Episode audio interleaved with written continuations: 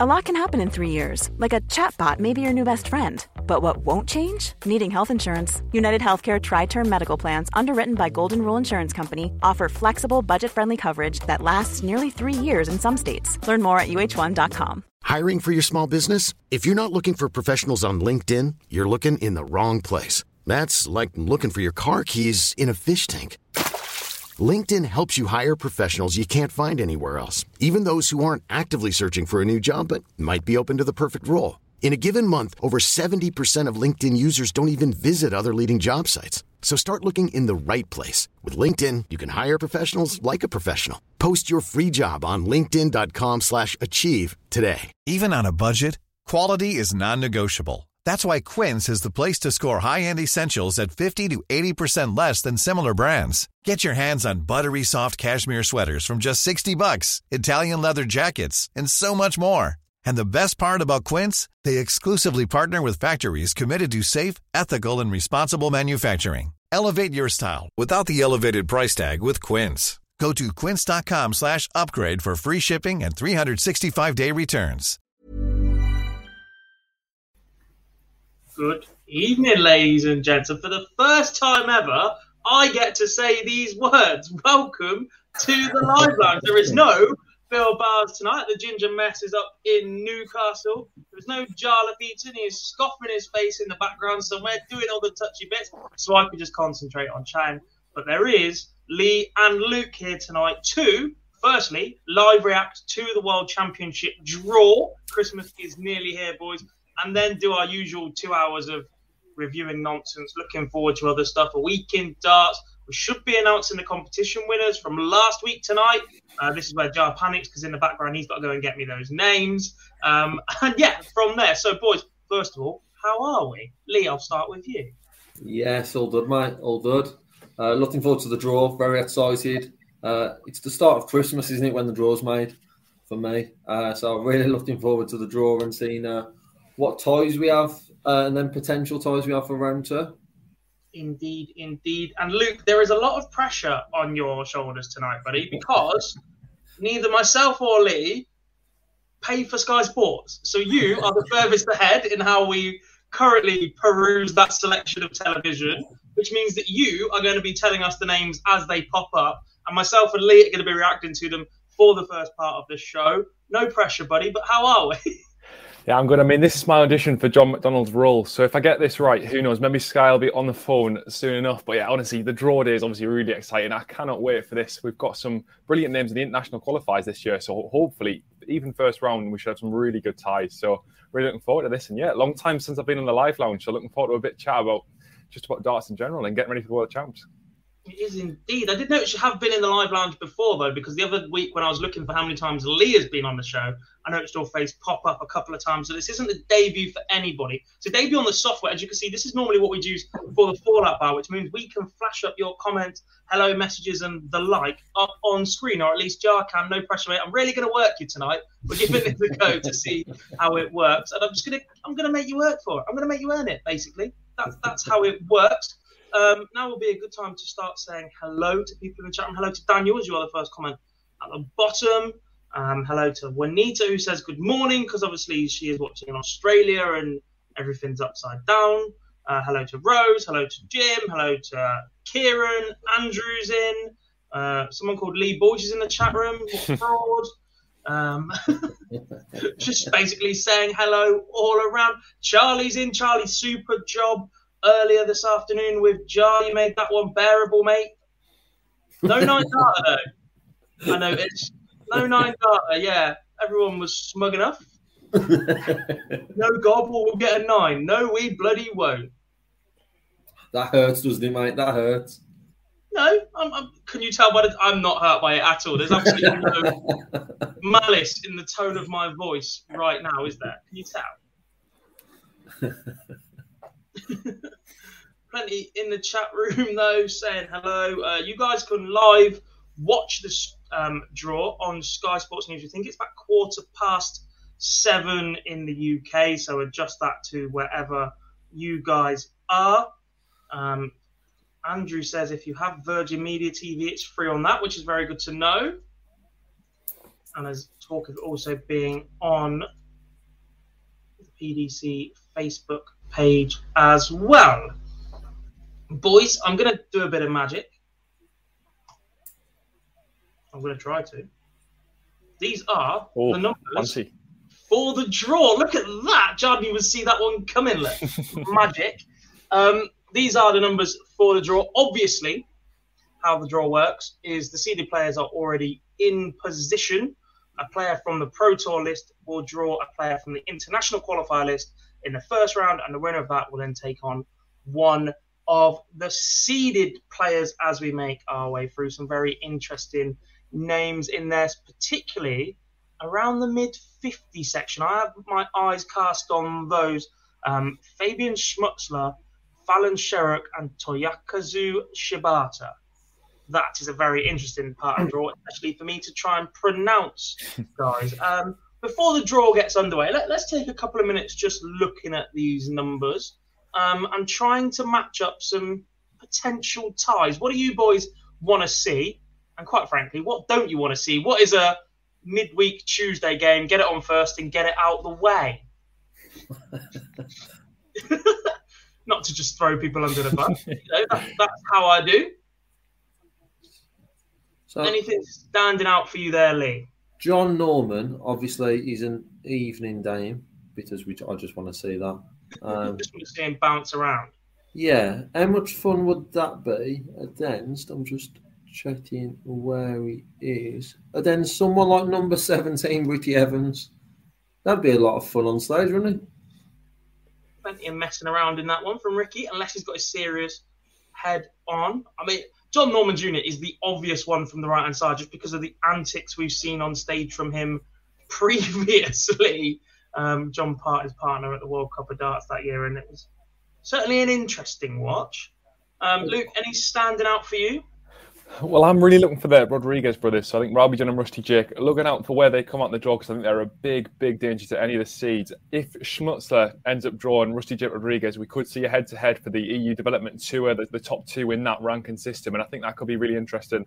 They could prove, uh, prove a hu- huge threat. But to be honest, anybody even inside the top eight, I think even the likes of Gerwyn Price could end up dropping a set or two against either of them two. So that could be a really interesting game. I think both are quite exciting players. But one that everyone is tipping is what happens if Fallon Sherrock ends up drawing Suljovic again in round two. Oh, the scenes.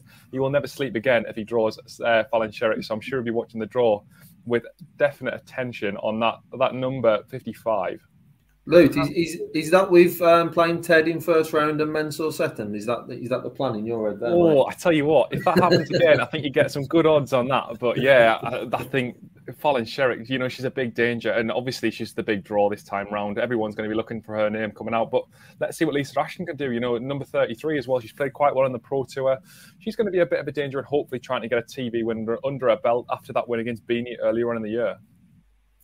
Plenty of debutants in the list as well, folks. Roman Beneke, uh, the Czech player, he's in there. I'm scrolling down through who else has never been to the Palace. Any stand out for you? Juan Francisco Rodriguez, has he been to the Palace before? Don't think so. He hasn't. He's never played before. And I'm excited to see both Kai, Kai Smith and Raymond Smith from the, the DPA system. You know, father and son combo. We've not seen that before. We'll have to see how they both perform in the in the World Championship. It is obviously a new one. Not not heard too much about either of them, but we've heard Kai is quite a good player, so potentially proves a bit of a threat for one of the Pro Tour names. It does. And it, imagine at the start of the year, you'd have got good money on there being a father and son combination at the World Championships after John Brown and Steve Brown were both competing through the UK. Didn't quite expect it to come from New Zealand, though, Luke.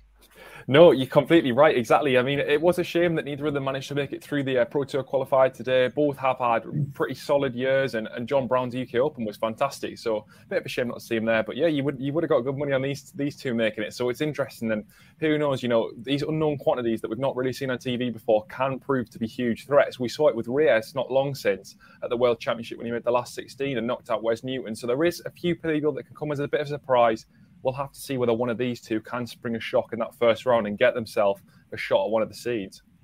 We will do indeed. Lee, any extra thoughts from you before we take a look at the qualifier today? Let's look at the last people that made it through the door. I'm just trying to get that event up on DartConnect now. Yeah, there's just like there's some names I'm looking at, and someone like a Matt Campbell in the international qualifiers, highly spoken about a lot of the time, but then underperformed at the slam. So it's going to be interesting to see someone like that um, on the stage, someone like Hempel as well, who we saw had the one at European Championship. So there's certainly some names in there that more than a, of um, overly excited about, or the flip side of that, I'm thinking more of a negative. It's looking to see how the now perform and even they push on or see if they can lift that standard. Then, so there's a lot of names in there, and it's going to be very, very interesting draw, um, and lining up perfectly to it with the form of the three players who have come through today. It is indeed right. I was going to try and get you who qualified today or how they did it and have a quick chat about that but it looks like Sky are about to go to the draw after the ad break that is on TV at the minute. And also, DartConnect is doing that weird thing where it's not in the list of archived events. So unless you've got the link from earlier, I cannot find it, which is a little bit frustrating. Two minutes before the draw is live, boys. But if you're one of the players now sat watching, this is the bit where you get a little bit nervous because there is such a waiting to the World Championships in terms of financial reward, seven and a half grand just for turning up. A nice little draw here can pocket you some serious money and turn your career around, as Devon Petersen has proven in the past. Yeah, I'm with you definitely. It's, it's not just not just that draw, like I said, it's a seeded and what sort of water. There's some that are looking very tasty. There's some that you there's some seeds that you're probably looking at thinking that's who you're hoping you end up if you can get through your first round game. So there's certainly a lot to keep your eye on with the draw. Uh, I can just see on my screen, I know uh, Luke's in front of us, but I can see Emma's now on. So the draw is only a, a couple minutes away. It is indeed. I mean, your screen is far, far ahead of mine, Luke. So we're going to rely on you as soon as they do get going. Once the balls are in the pot, I'm literally going to hand over to you to talk us through the draw. Myself and Lee will just pull plenty of weird little faces as we react to the potential ties, and then we'll take a deep dive into those afterwards. As Giles just put in the chat room, Fabrizio Romano would say, Here we go. That means it's happening. You can obviously imagine what they're showing on TV right now. It's falling short of 170. I'm sure we're going to see this another 10 to 15 times within the next two years. That's going to be on TV all the time. So they've got to build it up. But we're getting there. Actually, I'm sure if you, if you look, if you look close enough, I'm sure I'm in the background somewhere. There, Luke. I know you was on about it earlier. I'm sure I'm in the background somewhere. I'm not, I am shocked that they've actually brought Fallon out to do the draw, so she could potentially draw herself an easy tie. There's going to be a little bit of a hot and cold balls if she, if she ends up getting an easy draw. There's going to be a bit of stick, but we'll see what happens. We've got Wayne Mardle here as well, so here we go. I, did know that, I did not know that Fallon was doing the draw. Me neither. And now I'm a little bit. I don't think a player involved in it should be drawing the ball. I don't out. think that either. I don't think that either. This is a bit dodgy, really, but standard standard Sky and PDC doing what they want. We, have questioned draws throughout the year. Look, I get that Fallon is arguably the hottest ticket in darts right now. She's one of the most famous dart players on the planet. But for her to be potentially drawing herself out, I'm not convinced by this move. I'm yeah, presuming she'll be doing the Pro Tour draw and, and Wayne Mardle will be doing the national qualifier, so she doesn't draw herself, but it's still a bit. A player shouldn't be involved in the draw, surely.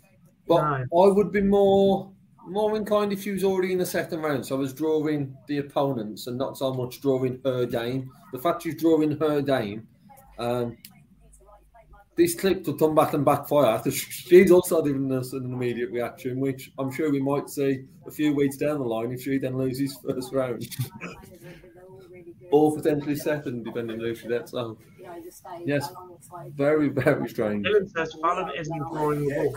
That's good. Spend 30 seconds talking about it. So, thank the Lord. That is the case. Obviously, we are watching on mute because we don't want. But first of all, let's remind you what happened last year when Gerwyn Price you know. champion. Yeah, we're currently just flashing back to highlights of Gerwyn Price. So they're just doing a little bit of stalling, but we'll get it there. Well, not long now. So is Wayne drawing both parts? Oh, Colin Lloyd is doing the draw. I didn't think that Marlon Ah, okay. I apologise. I've, I've got my earphones in. I can't hear what's going on. Look, we're relying on you here, mate.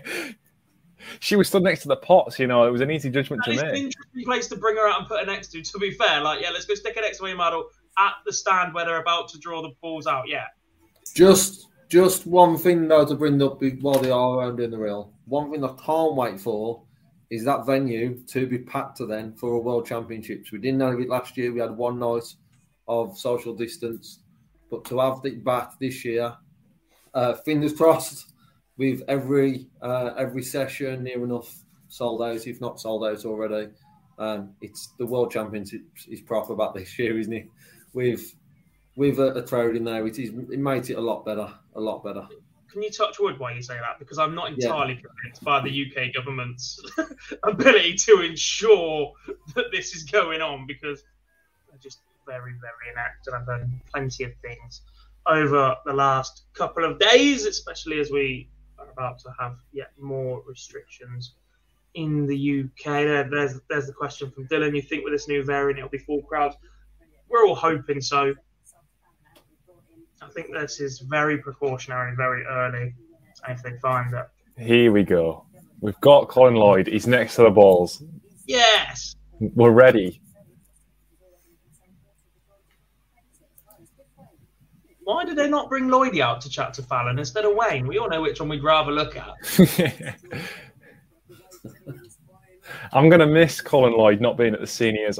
I know he's got a couple of years left before he's 50, but I hope Jaws gets himself out there in a couple of years' time. It'd be nice to see him back on telly. Him and Wayne, I think they're eligible in the same calendar year. Are they? Okay. I believe so. There's a lot of stalling. Sky Sports are really good at this. I mean, we've been on these have been out for the last five or six minutes. Come on, get on with it. Let's see this draw.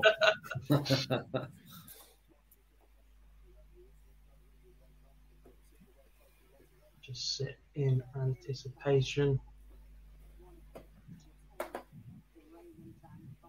Oh, just very quickly, and Luke, while we're waiting, international qualifier, one person who you'd want to avoid. Same with Pro Tour of Merit. Good question. Luke, feel free to interrupt if the draw does start. But if there's one player to avoid in the international qualifiers and also one in the Pro Tour, for me, I would say Schindler from the international qualifiers. If he turns up and plays his game, I think he can play it. He is dangerous. And look, it is the obvious pick, but Callum Rydz is, is worthy of being in the top 16, so he's a huge danger. If you draw him from the uh, the Pro Tour qualifiers, then that is worrying. I don't want to be anywhere near Raymond van Barneveld. yeah. Something about the man at World Championship. And I don't want to be anywhere near Okay, we're getting into this now, guys. Right. Colin Lloyd has drawn the first ball. Here we go.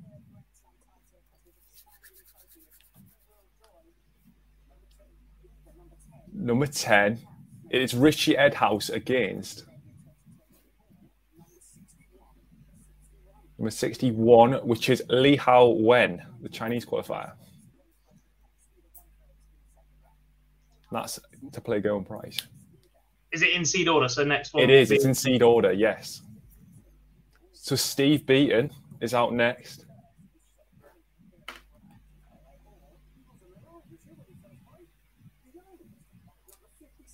To play Fallon Sherrock Beaton against Sherrock. Oh, staying what a game!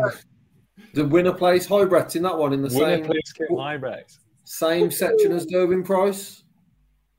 Three matches away from a Fallon versus. Number two, it's Ross Smith, who's had a really good year on the Pro Tour.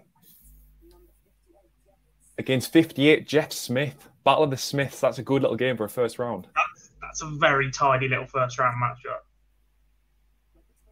Number 26, Jermaine Wattimena. Not had the best year. He plays 39. Boris Koltsov. So another good game for a first round. That that could be tight. With the winner to play dirt in that one as well. Yes. Very tasty port of that.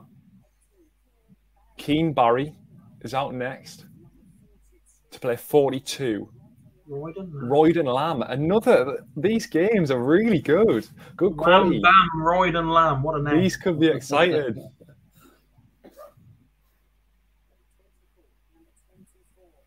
Number 24 is Louis Williams. Young Welsh star has come good this year. There are plenty of youngsters in this draw, and that is refreshing to see, by the way. Louis Williams plays Toyo, Toyokazu Shibata. I hope I've got that right. So here we go. That could be that could be another one. No worse than how I tried to pronounce it. so Ron Meulenkamp is out next. this is one I wouldn't want to play. Lisa Ashton. I think he's beatable. So Lisa Ashton might fancy her chances, but that could be another. Let's see. Could be a tight draw. Is that to play Michael Smith? Believe so. So this is the one you potentially want to be on. I'm guessing. William O'Connor is out Forward next lane. against Danny Lauby, who was obviously played well at the World Cup. Absolutely rapid player and, and potentially could make himself on the Pro Tour next year. So let's see that another one. I had to play Glenn Doran. Yes. That's a horrible little tie for Glenn, I think. Mike Ivanhoven This one's for Wade. My boy. plays against Kai Smith, the youngster that we've just talked about from Oceania. So this is to play Van der Voort this next tie. Adam Hunt, Northeast lad. Plays Boris Karchmar, who's come through the qualifier today. Played well, hasn't quite done himself justice so far. TV, but- today, by the way. Yeah, he- he is playing well, so- average in his first round game. That man did not want to give up his tour card. As a non-seed, this is the quarter you want to be in. I think. to play Cullen, Ted Evetts The Who won new the World Youth Championship? champion. against Jim Williams. That's a really good first round tie. Really good tie. It's not nice for Joe. That. It's not nice for any of the three. That's No. a very competitive part of the draw. Martijn Kleermaker. I believe this is to face Simon Whitlock, if I've heard right. Yes, mate. Clairmacher will play John Michael. So hopefully a chance for him to get redemption for last year and get himself a tie with Whitlock. The Deadly Rose. Give Dimmy a run for his money on the dancing floor. Florian Hempel, who's had a good year. Rose's eyes just lit up in the chat room. Martin Schindler, a battle of the Germans. That's a harsh What a tie. That is a harsh tie. Is that to play Stinker. Jimmy? I believe, yeah. Jamie Hughes, up and down against Raymond Smith. Winner of that to play Devon. That might be an afternoon match. you, if you're both of them, you'd fancy that though. Yeah, I think all three in that one. We talked about Steve. Lennon, Irish talent, obviously made the World Cup of Darts final not long since against Madars Razma. That's a difficult tie. He's one of the better international qualifiers. Razman has performed really well. Another of Dobbs' boys now, isn't it? Mervyn Kins. Please, Merv. Ryan Joyce, that's a tough tie. Ryan Joyce is playing well. The man's not going to win the match. against Roman Benecki, the Czech Republic qualifier. Don't know too much about him, but it could be. a I hadn't good- heard Roman Benecke's name until about six weeks ago, and now he's in the World Championship, and he looks a very, very solid player. Ryan Meikle will play.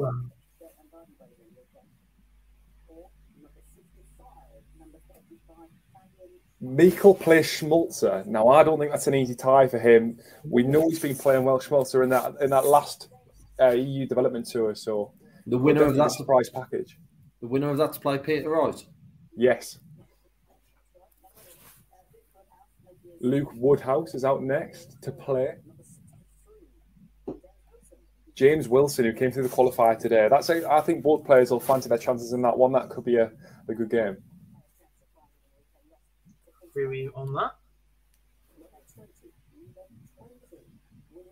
William Borland is out next to play number 35. Bradley Brooks. Another youngsters tie. There is a lot of young lads in this draw, uh, Gordon. Yeah. That'd be a good game, that. It might not be the ton plus averages, but it'll be competitive, and they'll bounce off each other, those two. Jason Heaver on debut will play Juan Francisco Rodriguez. Two unknown quantities, really, on the world stage. hmm Number 32, Jason Lowe, last of the Pro Tour qualifiers to face J Lo. J Lo. Arguably, should have had wins over Van Gerwen and Gerwyn Price in Minehead in the last two years. Lower will face Daniel Larsson from Sweden. Another one. Both players probably fancying their chances. And neither player will be rushed. Number seven is Alan Soutar. Started the started the really well. Maybe he's held up a little bit. He'll play be Diogo plenty- Portela. Ooh. Little interesting one that one. There seems to be plenty of the low numbers remaining. Rydz, Barney, Lewis, Scott Mitchell. Aspinall is going to face either Joe Murnan, 27th on the Pro Tour Order of Merit this year, or number 46, which is Paul Lim. So Joe Murnan against Paul Lim. Paul Lim could yet make a round two, and he could be a tricky customer for Nathan Aspinall. This is to face Dolan, who made the semi-finals this weekend of the Players' Championships in really good form. Callan Rydz, that's a horrendous draw, no matter who he who faces. Either Callan Rydz or Yuki Yamada to face Brendan Dolan. So tricky little game for him. To face little segment to MVG. drop in though for Rydz. This is got to be Barney. If this is Barney, it's not Barney, it's number 29. It's Chaz Barstow or John Norman Jr. Oh, if John Norman gets through that and plays MVG, that would be awesome. We're all wanting to see Very that. contrasting characters there. Chaz obviously playing really well in the online darts live league this year. 23. Rusty Jake Rodriguez. I, I think he's one of my hot prospects for the Pro Tour. So this is an interesting one. Who has he got? It's Ben Robb from New Zealand. Play Dobey. Here we go. We've got number nine, Darius Labanauskas. There we go. Some low numbers are in. I'm predicting 41, Nitin Kumar. It's 47. It's Charles Losper from Ooh, South South Africa. Africa. So this is to face Luke Humphreys. Barney. Barney, that's stand up. It's not Barney. It's number 14. It's Rowby John Rodriguez against 38, which is Nick Kenny, who came through the qualifier. Another one, uh, you know what? Not many of these matches do look like afternoon matches. There's some really good ties here. I'm really excited for this. Nick Kenny loves a last chance saloon. Number five, Adrian Lewis. This is an interesting one. Let's see who we get To play Ando. to play Ando. Matt Campbell. Against Matt Campbell. Oh my god. What a section! Oh, that's horrendous. That's already my favourite part of the draw. And my least favourite at the same time because I want all three of them to go far. Ian White or face number six, Scott Mitchell, or 43, which is Chris Landman, a shot qualifier.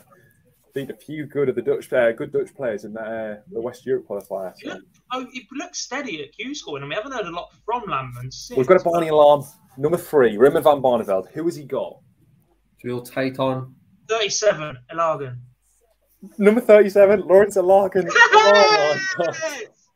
With a with a winner to play Rob Cross. I believe, yeah. I've got my favourite porter anyway. this is banging. Ricky Evans will play number 41 at Nitin Kumar. What a quarter. This is tidy. Oh, Lawrence Alargan. Honestly, these Philippine lads, uh, Philippine lads cannot get. They just They can't, can't catch a break. draw, They can can't they? catch a break. The World Cup, they end up getting England or the Netherlands. Noel Malicdem got Peter Wright a few years ago. I really wanted to see Alargan go long, but look, that's a tie and a half. Barneveld against Alargan. Oh my god. With with this this bottom quarter already having seeds of MVG, Dobey, Anderson, Rob Cross, to then have unseeded players of Barney and Adrian Lewis chucked into that quarter. Try and pick the quarter winner, never mind the World Championship winner, because that is ridiculous. I mean, we've got a bit of recency bias because we're forgetting Ross Smith, Jeff Smith. Jeff Smith has definitely been unlucky to win the CDC uh, Continental Cup. He's ended up with a worse, much worse draw than he potentially would have got if he played in a national qualifier. So that is tough. Bunting is going to have his work out no matter who gets through there. And- Indeed. down back to just that the draw early on, the Steve beaten Fallon with a winner playing Kim Huybrechts. Yeah. That's in the top top four. There's certainly some tasty toys, not just Hempel first against round, but- Schindler to play Dimitri Van den Bergh. That's a brilliant little little section, that one. For who? for us. Just for Sure. us. Andy in that bottom section too. Crikey. Joyce facing a check a check for the second year in a row to potentially play Mervyn King. I think that could be a that could go five sets. That'll probably be an unnoticed one, but I think both players, Joyce and Mervyn King, are in good form. But let's see what Benecki can do. Like the look of the Evetts, Ted Evetts, Jim Williams time as well. Yeah, The winners by Joe Cullen. Especially with The- Jim Williams having a, a fair, some impressive times at the Slam and Evetts obviously now the youth champion. Right, I'll be honest, boys. I'm just waiting for somebody to post a graphic of that onto social media so we can steal it, flash it up on screen for everybody to digest. In the meantime, chat room, give me your instant reactions to that I think Suljovic goes out to Soutar or Portela. I think both of those will definitely be fancying their chances the way he's played of late. So that could be another a little dangerous tie. But that one that's just flashed up on the screen for us now, Adrian Lewis, Matt Campbell against Gary Anderson, and Raymond van Barneveld or Lourence Ilagan against Rob Cross is just ridiculous quality. We're really starting to see the 96 players come into their own because we're starting to see the quality filter through the system. I know there was a little bit of apprehension when we first expanded to 96, but now I think we're starting to see we've got enough good players to have some really cracking draws.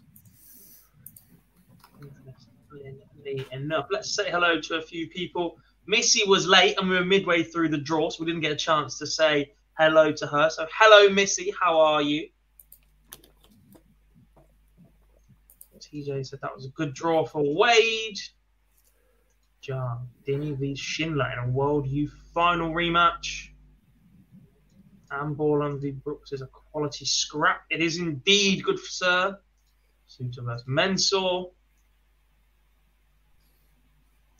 Beaton versus Sherrock. Going to be awesome. Look, it's been interesting over the last couple of weeks to see which player. It's very difficult to boo Mensur Suljovic, but he managed to get booed because he was playing Fallon Sherrock. Surely, surely, surely, surely, boys, that Ali Pally crowd is not about to boo Sir Steve Beaton. I hope not. I hope not. I believe they will, but I hope not.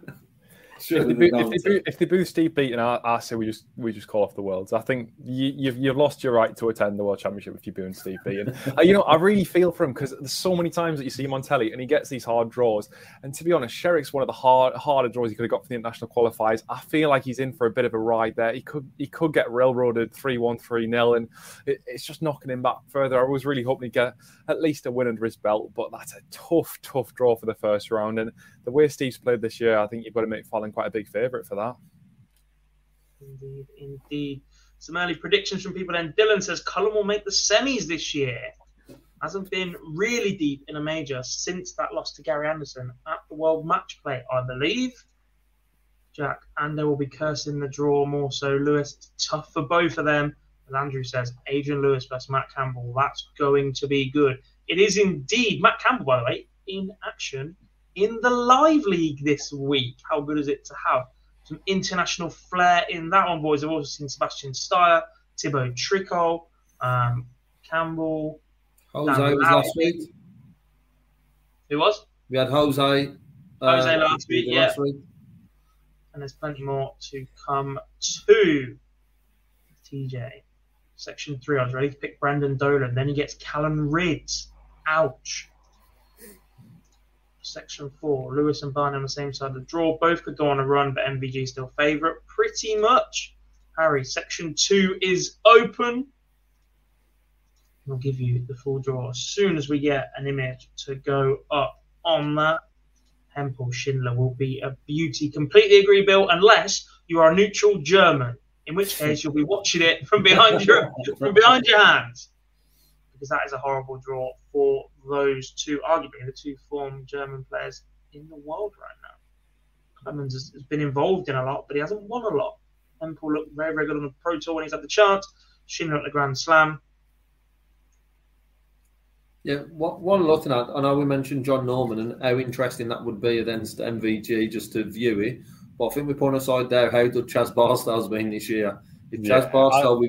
can get through that first game and show a bit of form, then going into Michael Van der Gerwen with that one down behind him, uh, certainly makes it a very, very interesting tie for a different reason than if it's John Norman.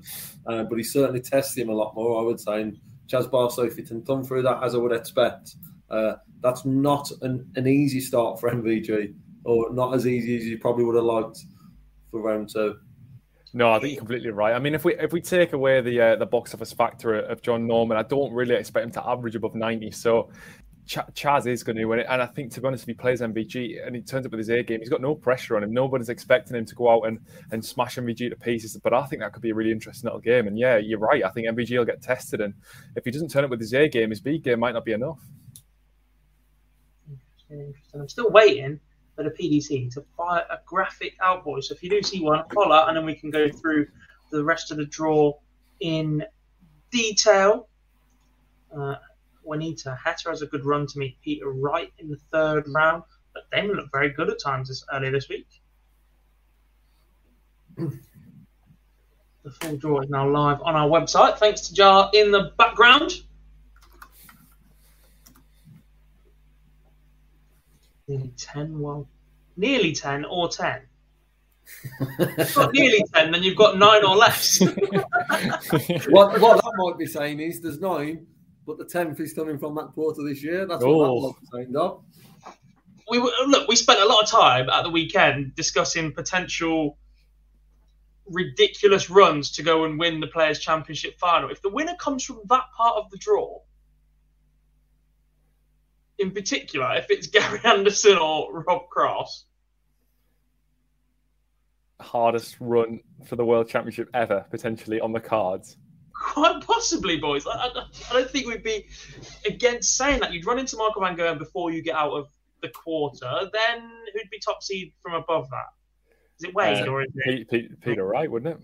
Snakebite, and then potentially Gerwyn Price in the final, the defending champion. That's yeah, incredibly tough. What a ridiculous run that! I mean, we're plotting draws for something that we just can't see just yet, but we are going to talk about that a lot more in depth shortly. I'm, I'm honestly the, the draws get me so excited, but I cannot believe Lewis has got Anderson potentially and uh, Barney's got Rob Cross. What are the chances of the 32 players? It's just, it's insane. We're going to have some really good first round ties, and that just sets the draw. It's so, it's so good for building up the hype. I think this year's draw, it's really got me excited. Phil Bowers has arrived, ladies and gents. With no that, Guess which players Phil wants to do work. No, I'm joking. Look, if they do well, it's good for us because everybody wants to see stories involving Gerwyn Price and in particular his Instagram. He said some interesting things today. We'll get to that more later in a week in Dart. And obviously, Fallon Sherrock is, as has been said quite frequently at the minute, possibly the most famous dart player in the world right now. People that don't know darts are talking about Fallon. I'm not sure that's.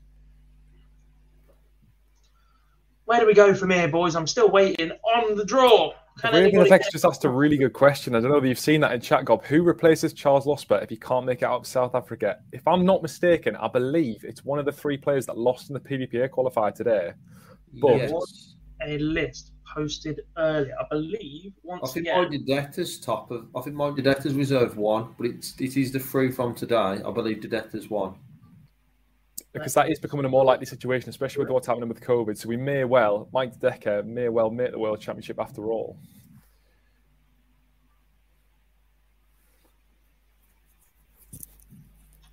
I'm sure it was tweeted somewhere earlier, but I could not find it. Let's come back to the draw, boys, because it's not up yet. Philip Wall says, did Decker first? I was looking for his tweet. Uh, it was very, very good earlier on to day. We're going to come back to the draw. We are going to look back at the Players' Championships from the weekend. We're just going to do the final day of action, boys, because we did do fallout bars throughout. We will come back to the World Championships draw. We will just let it simmer for a bit. You guys can take it in. Once we get a graphic up, we'll go back to that as well. But we are going to cover all of the Players' Championships or the last day of action in particular. Dob, sorry, just very quickly, I've got that tweet that was sent out earlier by Philip. So the, the five reserves in order are De Decker, Gordon Mathers, Hudson, Dizwan, and then Andy Bolton. In that order, you have been told. I've also just got the graphic for the World Championship, but we've committed to the Players' Championship now. just fire it into the back end. We will come back to the William Hill World Darts Championship hmm. once we have looked back at the final day of action from the Players Championship Finals in Minehead. Dan's in the chat room from the team. He was down there for the entire week as a fan. Jarlath and Phil were also down there covering all of the action. Juanita, you're an absolute star. Thank you very much. Uh, I have that from you. Um, but boys, let's look at all four quarterfinals, then the two semi-finals, and the final, starting with Brendan Dolan beating Jose de Sousa 10 4 What a result that is for Brendan Dolan as he continued on his march this weekend, averaging 94. Pretty good for Brendan this week because he won the rest of his games pretty much with a 90. Yeah, good by Dolan. Very assured on his doubles. Uh, disappointing from Jose. Um, didn't see him start the week well against Devon. Uh, come for a bit of a scrappy game. And then coming into that, uh, what a win it was by uh, Brendan. Really, like it's just assured got that that bit of a lead, and then he looked in total control. Uh, and as we've seen, overall a very good win, good weekend from the Irishman. It was indeed, Luke. Let, let's touch on Jose quickly. We know that he struggled since he had his second COVID jab. He's admitted that he hasn't quite been the same player. He's been trying to work his way back up. Said that he was looking like he was on his way back. Still doesn't look like he is quite there. Perhaps this World Championships is just going to come a little bit too early for the Portuguese man of scores for him to be a real contender.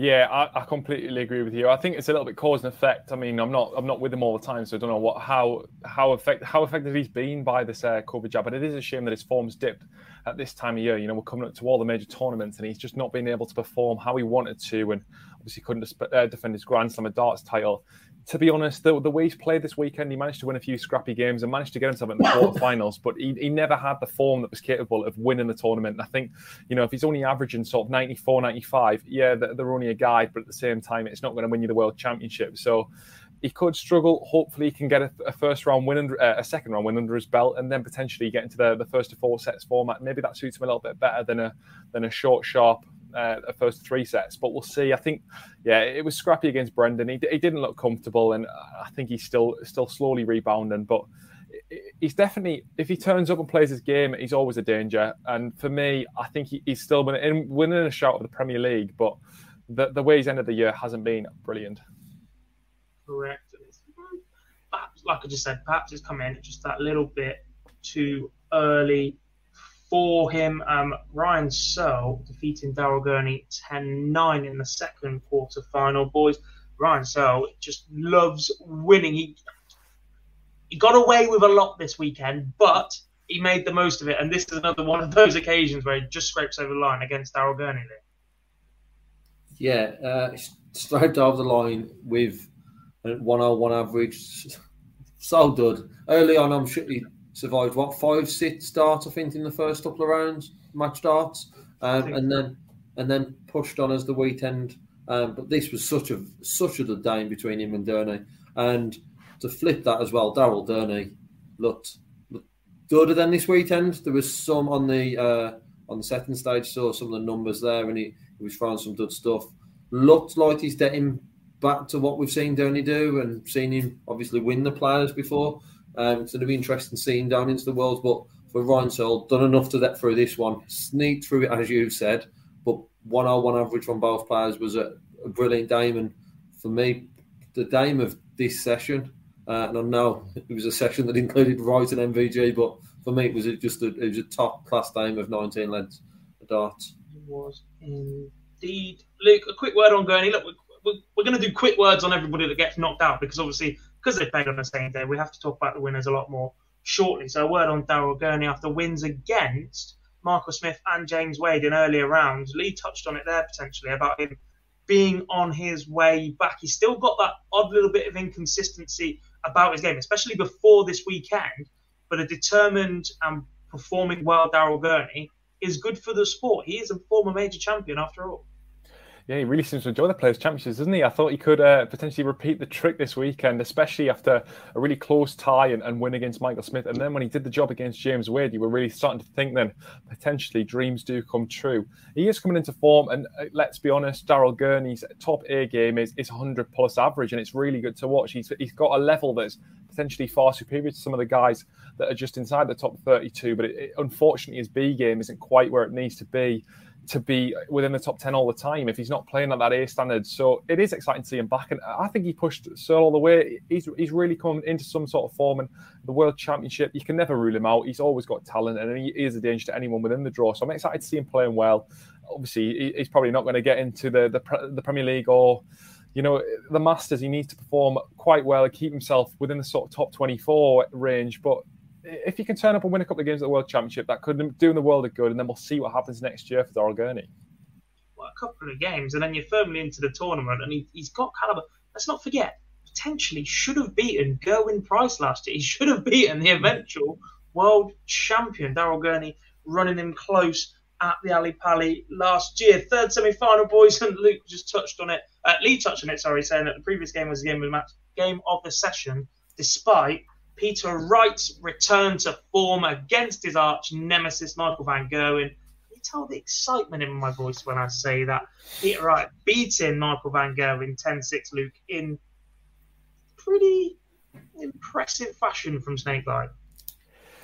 Yeah, those those two, that rivalry lives long, doesn't it? You know, they're oh, they're maybe not the best of friends, but it's always interesting to watch. And it was it was another good one. You, you never really know which way it's going to go with Peter. If he turns up and, and does play with the correct equipment and, and plays his game, he can really challenge Matt Van Gerwen. And he held him at arm's length the whole game. MVG was another one that was hotly tipped to win this weekend, and Peter Wright just got the better of him. So it's again, he's coming into form right at the just at the right time. And surely, as as he quite rightly said within his post match interview with us, that I think he is potentially the favourite for the World Championship now. We, he's definitely he should be, shouldn't he? Got to change darts at least six times now and then, despite actually sticking with the same ones all weekend. Look what happens when Peter Wright picks a set and sticks with it. And if I'm not mistaken, they were the same darts that won him the world match play in such emphatic fashion. I genuinely don't think we've seen such a commanding margin of victory for a long, long time at a tournament such as the world match play, not since Philip Douglas Taylor was on the scene, smashing people from pillar to post. Final quarter final, then, boys, and it was a comprehensive win for Johnny Clayton against Vincent van der Voort. The Ferret just continuing where he left off wasn't the most impressive weekend from Clayton overall. I'll be honest, he looked like struggling a little bit in the early rounds, was scrappy in the first round. Um, Alan Tabern, I think it was, potentially should have been departed by then. Um, but he made the most of it. 10 3 victory over the big Dutchman, um, comfortable from the Ferret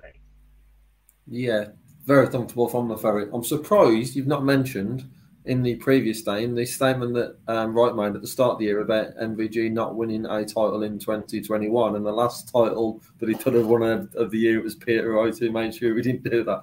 Um, but on to the fourth uh, series event. That counts, doesn't it? Moving on to the fourth. uh, yeah, to, to be honest, uh, similar, I guess, to the loser in Dame 2 with Gurney Vincent van der Voort didn't show up in this one, but overall, then for the weekend, not many would have tipped Vincent van der Voort to be in finals day. I don't think. Um, he's not been great across the year. Um, and then for Johnny Clayton, it, it, wasn't a great weekend performance wise, um, but in this one, he was just in total control um, with Vincent. Uh, there wasn't great scoring or great finishing from him in this, but he'd done enough. And and Vincent just wasn't at it on the final day, unfortunately. But good to see him get into the latter stages then. uh, Vincent van der Voort over the last year or so become far more consistent in his game. I think. Don't think wrong. He's had issues with his back injury and, and whatnot over the past couple of years, but he does seem to have added that base level to his game now. And I'm not going to sit here and suggest to you that Vincent van der Voort is about to become the next world champion, but he is more than capable of winning for a couple of rounds and potentially being one of those players that sneaks into a quarter final. He is that sort of player, and you won't believe he'll win it because he just sit there and tell you no. He doesn't believe that that's what he could do, but it'd be silly to, to go against him when he's on a roll because he is a bit like a wrecking ball. Once he starts going, you cannot stop him. He is emphatic in that regard. Semi final time, boys. And we start with the first one. We'll go in order. Um, we're going to go all the way through. Then we're going to touch on any other talking points from the weekend, by the way, because obviously we do have some interesting things that happened on the way. We've got a clip of one of those to play for all you guys. Uh, we'll also touch on the Wild Youth Championship as a separate event afterwards. We won't do that in order. We'll, we'll keep going through the Players' Championship as it happened on day three, touch back on anything important from the first two days as well as a talking point, and then we'll do the Wild Youth Championship semi final number one. This was neck and neck for a large part of it to start the game, and then Ryan Searle broke the heart of Brendan Dolan and just went on a rampage to close out the match, Luke. Um, Ryan Searle, in this moment, looked like a player that's been doing it for God knows how long in semi finals up on the TV stage. It didn't affect him at all. Ran away with it towards the end. Yeah, I mean, it's all it's one thing having the talent to go and make a TV semi-final, but it's quite another thing having the bottle to then continue as if nothing else is happening, that you're under no pressure and really go and, uh, and do a demolition job on Brendan Dolan. It was quite a convincing victory at 11-6. It was, it was, it was really impressive, as you say. Ryan's obviously got the talent. We know that. The throw is so easy. It's one of the most relaxed throws in darts. But then to back it up, he just doesn't feel the pressure and he really does keep pushing on. And I don't think there's any doubt in my mind that within the next five years he'll win a TV title. Maybe that's a big claim to make. But to be honest, I think it's, it's an eye on a, a surefire deal. The, the way he's playing at the minute to make a, to make a final, obviously, we'll talk about that in a minute. But you know, he really had to do a job. Brendan Dolan, again, hasn't been there too often, so potentially a slightly easier tie on your mind. The fact that both of you are basically there for one of the first times and, uh, and you're both pushing to try and make that TV final. But it didn't phase Ryan Searle at all, and he played really well. You know, he was probably playing his B game against Dolan and still dismissed him, so it's exciting. And I think Ryan Searle take a huge amount of confidence going into the future tournaments from that result, that result alone bold claim though that he 100% wins a TV title. You look at other players that we've put in that category, even recently, by the way, Dirk van Duijvenbode and Michael Smith still not got over the line, really. Unless Jari who's trying to push the fact that MVG's won a TV title this year, which means so has Michael Van Gerwen. Um, whatever suits your argument at the time, mate. Yeah, we know you're getting fouled.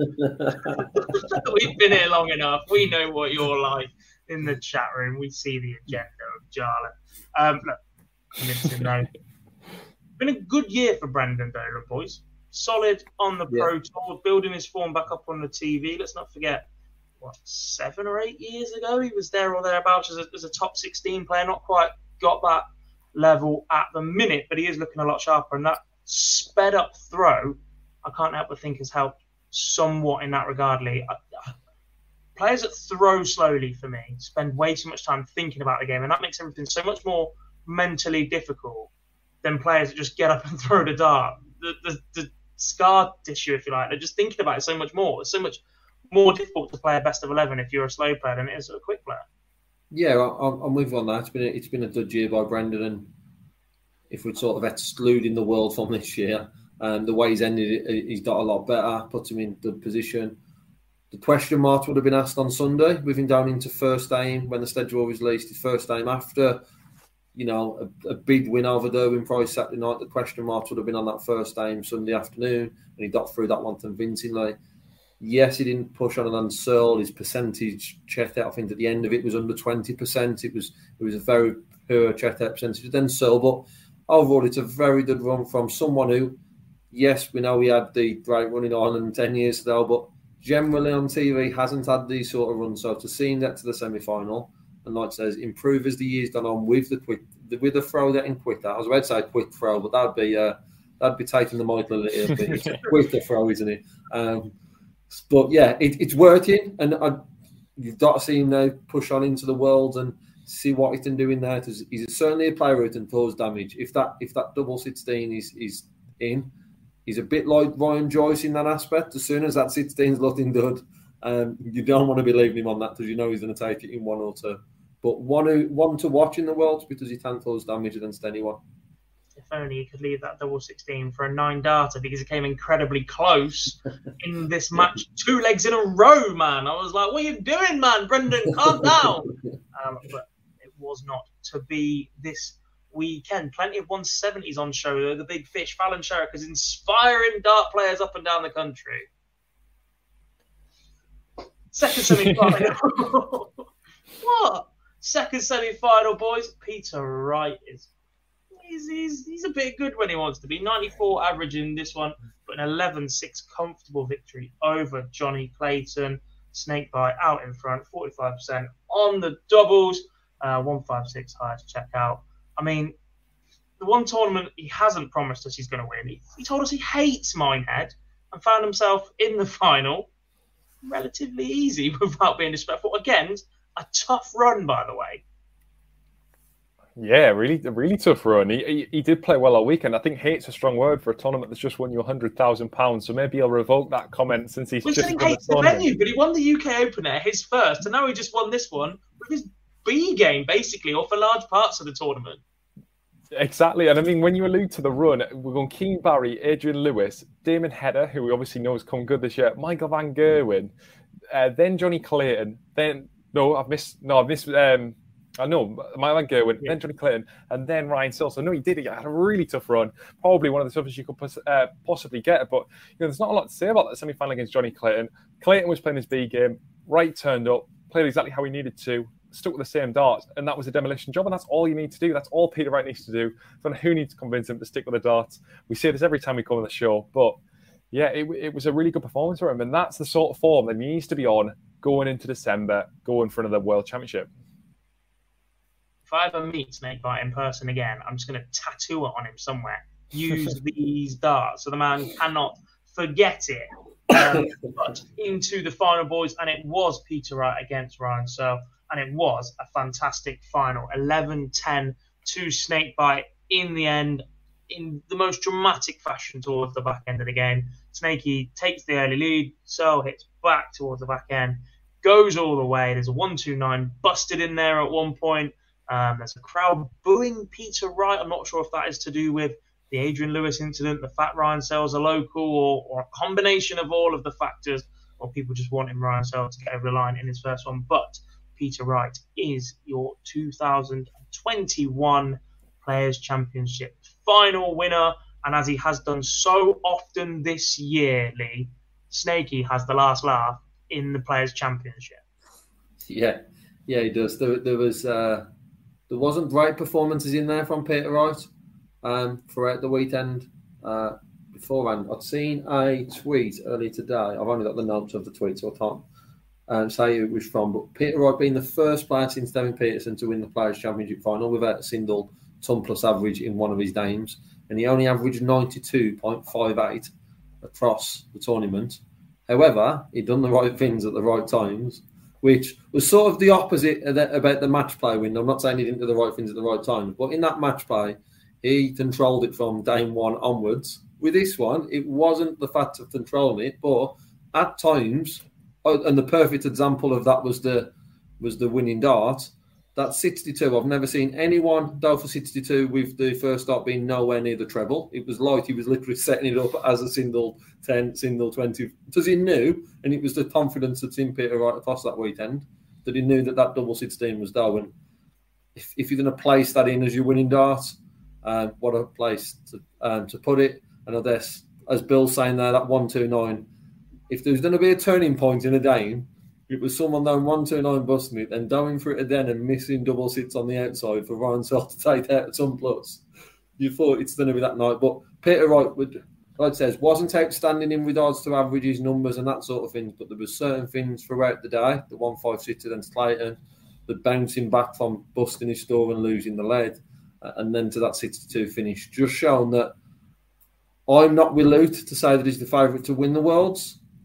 But he's certainly in the mix. Whether he's the favourite because of the year that we've seen from Clayton and we know what Price and Van Derwent can do, he's certainly in the mix with those three, isn't he? I don't know what they can do, but I'm going to push you on that in a little while. Luke, as you said, it wasn't the most dominant performance from Peter Wright this weekend. Obviously, we are comparing this TV title to the fact he won the match play, just smashing everybody out of the water. But I think one of the keys to his success this week was that he got out the blocks early in pretty much every game. I don't remember him being massively behind, apart from the Adrian Lewis game where he was up against it a little bit and fought back. But everybody else over the longer format, he got out strongly, was competitive on his own throw, pushed his opponent on their throw, and made it count towards the back end when the pressure started telling on his opponent. Yeah, he did. And look, if that's if that's something you've got to give up, you've got to give up a little bit of one or two points of the average to have the ability to just dominate a match from start to finish. Then surely you, are always for that. And and Peter Wright had everyone at arm's length, as you say, from pretty much round one. Keane Barry tried to push him, but could get nowhere near. Peter Wright just kept him at arm's length, kept where he needed to be. And, and to be honest, these first to six are are quick matches. Adrian Lewis potentially should have had chances to beat him. Now we all know how that one unfolded, and, and potentially we'll talk about that soon. But uh, yeah, it was a, it was a really good performance from him. And I know we're going to say that the averages weren't brilliant. And yes, uh, look over, over the weekend, not to average one ton plus is pretty poor, but at the end of the day, it's a tournament win, and it's a tournament win that, despite the averages, was pretty convincing for me. Especially uh, sort of the semi-finals. The final was close, but against the MVG, against Johnny Clayton, he, he dominated. I, I was really excited to see Peter Wright playing well again. So I did think he was falling out of form before the Grand Slam, but you, you cannot write someone off that's won a World Championship and has just won the final tournament before the World Championship. To be two of arguably the top four players in the world right now, if not over this year so far, so convincingly with his B game pretty much is pretty tough to do. What we're going to do now, folks, we do have a couple of little clips of the winner and the runner up, Peter Wright and Ryan Searle for you. So we're going to play them in reverse order. We'll hear from the runner up first, possibly one of the most graceful runners up I think we've ever seen in the PDC. Then we'll hear from the tournament winner, Peter Wright. Then we'll deep dive into anything else that happened earlier this weekend. Then we'll look at the player youth final and then we'll move on. So, first of all, this is Ryan Searle. I believe you can get into that top 10? Yeah, you know, I'd like to be there, but I'm in no rush. I've said all along that if I can play my game, I'm up there with, with the best. I can beat anyone. And um, yeah, just look, I look forward to next season. Ryan, I, I, didn't hear him. So my deaf, oh, I'm getting old, deaf, and I didn't hear him at all. that was, uh, as I said, I played in uh, uh, Rotterdam against Barney. I played against Michael. 10,000 people booing me, and I've still beaten. So it doesn't matter if you boo me, boo me. It doesn't matter. It, it's, it's just, you know, if you enjoy boo me, boo me. I don't care. Dress rehearsal for the World Championships. You go there full of confidence. You promised us back in June that you were going to do the double. One's done. Yeah, one, one's done, and uh, obviously I'll get on the practice board, make sure um, I'm ready for it, because obviously everyone else is going to get ready for it. It's going to be an amazing tournament. I just fingers crossed, uh, you know, things don't change, and we're going to have a crowd and everything like that. That's the main thing because that's what you know we need the darts fans in there, and uh, they're amazing. You know that we want to perform in front of them, and that's what it's all about. The Fab Four, as it's being called. Michael stuttering here, Gazzy stuttering, Johnny not at his best. Are you now the favourite for the World Championship? Not really. I don't know. I should be really, but. So it's up to the bookies, but uh, it's up to it's up to them. They're, they're forwards. They don't put me favourite, so they'll, they'll, lose money if they don't. Peter. what a character! Plenty said there from Snakebite. Let's start with Solo. Just a short clip. Is he a player that you look at and just think, I want a little bit more from you in those situations? I want a little bit of you coming out and saying, actually, yeah, I will be a top 10 player, mark my words, or yeah, look, I'll, I'll, turn up and I'll beat these players rather than I hope so. I'm not in a rush. Don't get wrong, it's a, it's a very laid back mentality that we see from himself, but it is quite different to what we're used to of top top level sports players. Not every, not, a lot of top level sports players are likable. Not every single one of them is, but they all have that. You have to have that arrogance trait as a sports person that genuinely makes you believe that you are the best at something. If you're going to be the best at something, you look at the best players in the world. They can come across brilliantly. Tiger Woods, you look at um, LeBron James and Michael Jordan, etc. In basketball, you look at Messi and Ronaldo. They're not always beating their chest and shouting about it, but if you ask them who's the best at something, they will tell them, tell you it's them. And Ryan Searle doesn't seem to have that about him just yet, does he?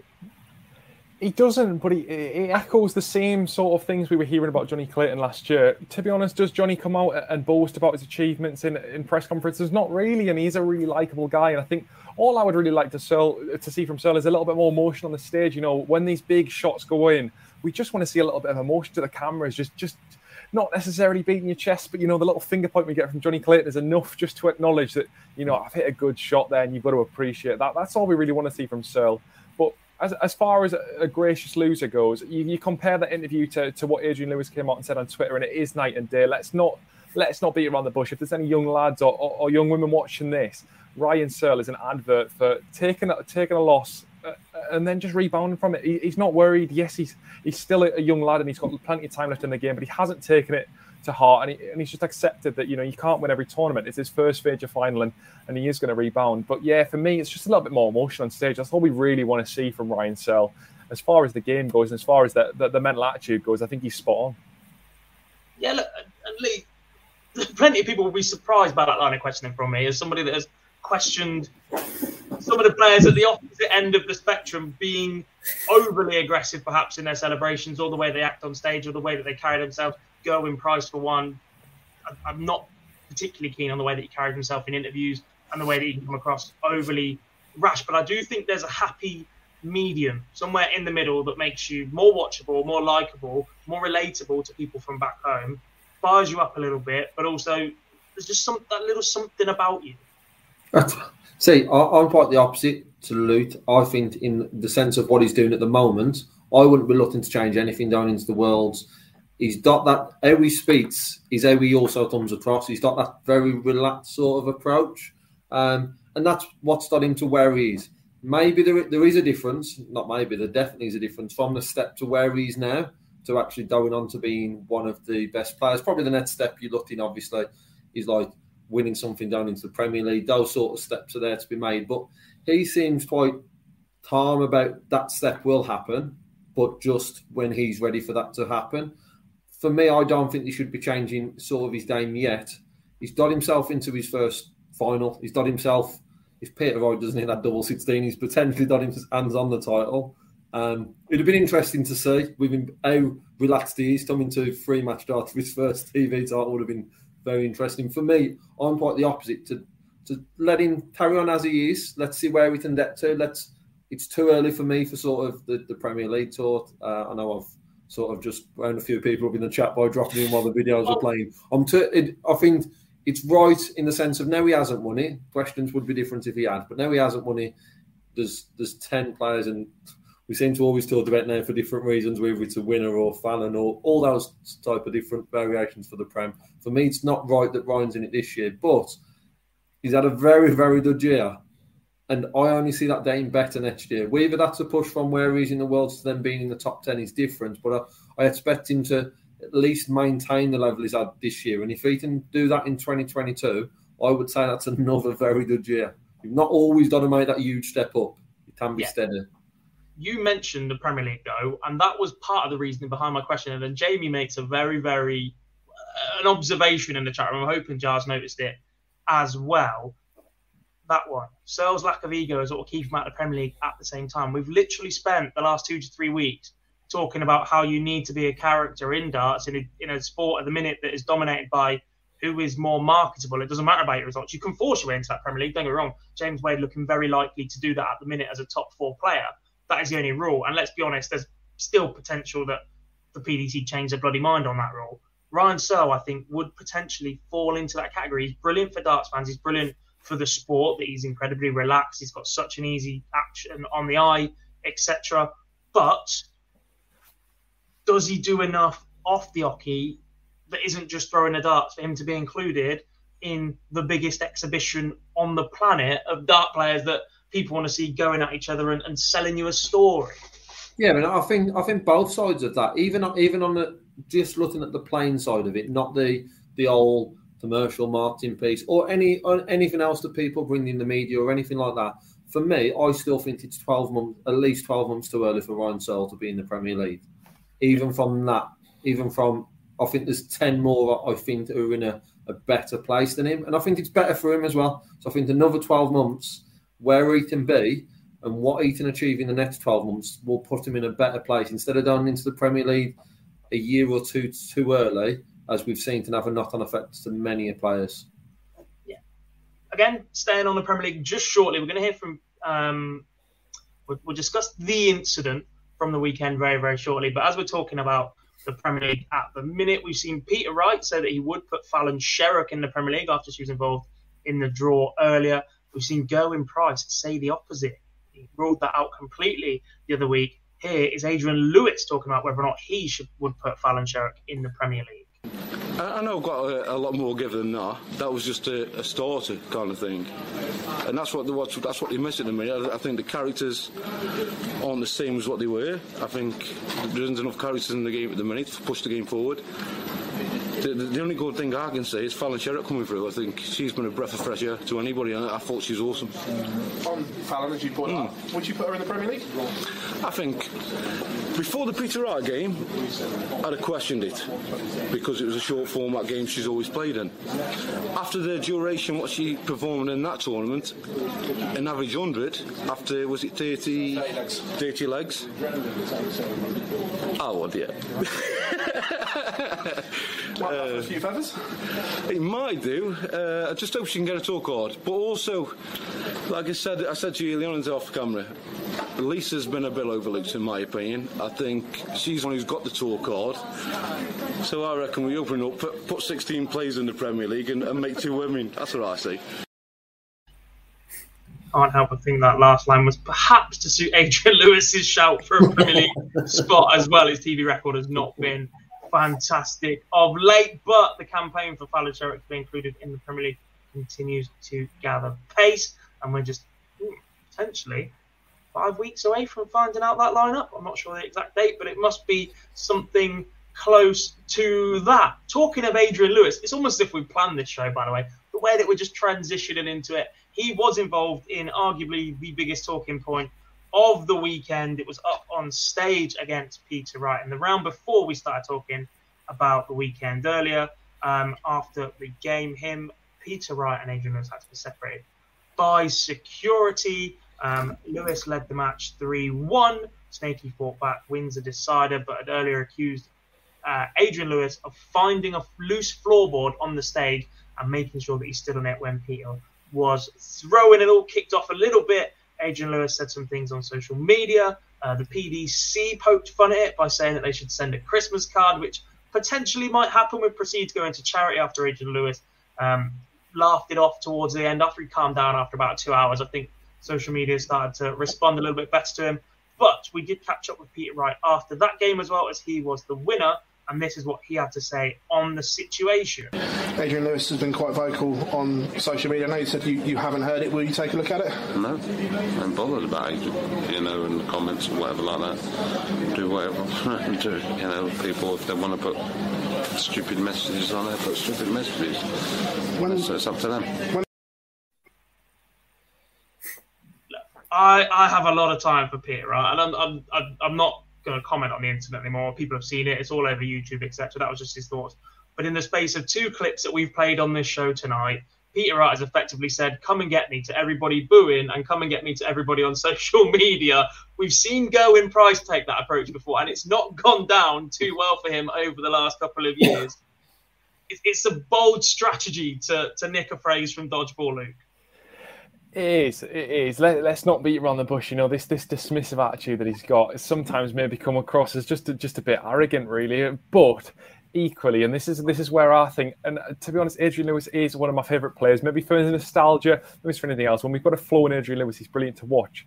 But equally, incidents follow him around, and it's not. And I, I don't think that's a coincidence. You know, it, he's got a brilliant, arrogant attitude, and that's what's winning the world titles. But at the same time, that's his biggest downfall because he cannot take a loss, and he doesn't take it well. We've seen it too many times on the pro tour and on the big TV stage. He has arguments with players all the time. So I think to some extent, people, yes, maybe with when Gerwyn Price did uh, had his incident with Gary Anderson, that was sort of a a cut and dry thing that he overstepped the mark. But with it, with Peter Wright, it's a little bit like, well, we all sort of know what Adrian's like. So, you know, is there some truth in the matter that Peter Wright wasn't really in the wrong and, and Adrian was, was just clutching at straws? I think maybe the attitude was the wrong way to take it. But because it was Adrian Lewis and not somebody else, I think he'll probably get away with it. Yeah, for this tournament, he got booed a little bit in the final, but that'll soon be forgotten because I don't think he's not going to get fined for it, I don't think. And it wasn't anywhere near the same extent as what happened in the Grand Slam of Darts final a few years ago. Yeah, completely agree, Lee. And Lee, look, I'm a big AD Lewis fan. I think Luke is the same. But there was one little bit that did make me chuckle about it. And Rose has just said exactly the same thing. He's like, I've been involved in this sport for nearly 20 years, and I've only ever fallen out with three or four players. That's just not true, is it?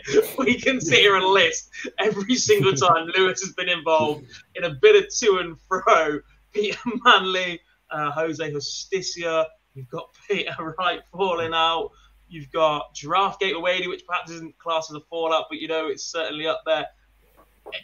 AD Lewis has got a little bit of a reputation for this, and it precedes him far more than he thinks it does.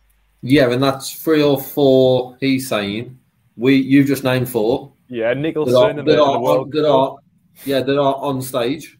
Yeah. This is not off stage where a, a lot more conversations happen.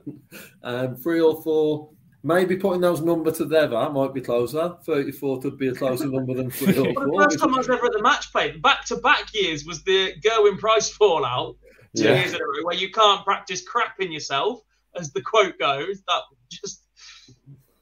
Yeah, the, yeah. It's part of his game. I don't think he's ever going to change it. And we've looked at as much as it is a positive to have everything coming across, he's got to play that way to to have that sort of arrogance about you. I've always been like that with anyone to be arrogant, you've got to be able to, to back it up. At the moment, he's, he's not. There was there was parts of it. If you want to look at his weekends, just very briefly, if you look at the hybrid stain, that's the arrogance you want. You've just fired in back to back ton plus check out. You've got something there to back that up. Then when it's stuff that is coming out in the in the bat, I'm not a big fan of. But um, overall, that incident aside, it's a better Lewis than what we've seen at the start of the year. Um, hopefully we can see him coming back. And he's asking for 16 players in the Premier League. I'm totally with you on that, Dob, that that is nothing to do with the fact of putting two women in. That's thinking, well, if there's 14 spots instead of 10 that I can fight for, it puts me in a better position in in 12 months or 24 months' time. Especially if he has a nice run at the World Championships, because we all know how that can turn your fortunes around. Boys, one more little word on Peter Wright then. Um, look, wins the tournament pretty comfortably with his B game. We've seen him win two TV events this year, one with his A game every single round, one with his B game pretty much every single round. He's going to need that A game to turn up again, though, if he's going to win that World Championship, isn't he, Luke? He is, and especially with how stacked the bottom half of the draw is, you know, pretty much anyone who's going to face in the semi final is going to be of a very good quality. So he is going to have to set up and play well. There's, there's no way you can go through on your B game to win the World Championship either Johnny Clayton, Gerwyn Price, or Michael Van Gerwen of this so so-called Fantastic Four is going to do well, and they are going to play well, and you're going to have to play really well to beat them. But look, if anyone had offered him the last title before the World Championship, he'd have bitten your hand off. So let's just see what happens. It's a brilliant tournament to win, and he should be full of confidence. Let's see whether he holds his promise up and we can win the match player and the World Championship in the, the same year. Will be interesting indeed. Let's move on to talk about the World Youth Championship, boys, as we have a new World Youth Champion. I'm sure this will throw up plenty of debate in the chat room around what a youth player is, as well as it oft, as it know as it pretty much does frequently. And before we do move on, a quick reminder, good folks, if you haven't already, do please click that like button on this live stream. Subscribe to the channel so you don't miss any of our content. Uh, we're going to be here for all of the World Championship and beyond. Um, Q School Live will return. We'll be doing live stream of every single day of Q School action next year. We'll be covering the WDF World Championship, the World Seniors, as we are the official media partner of that.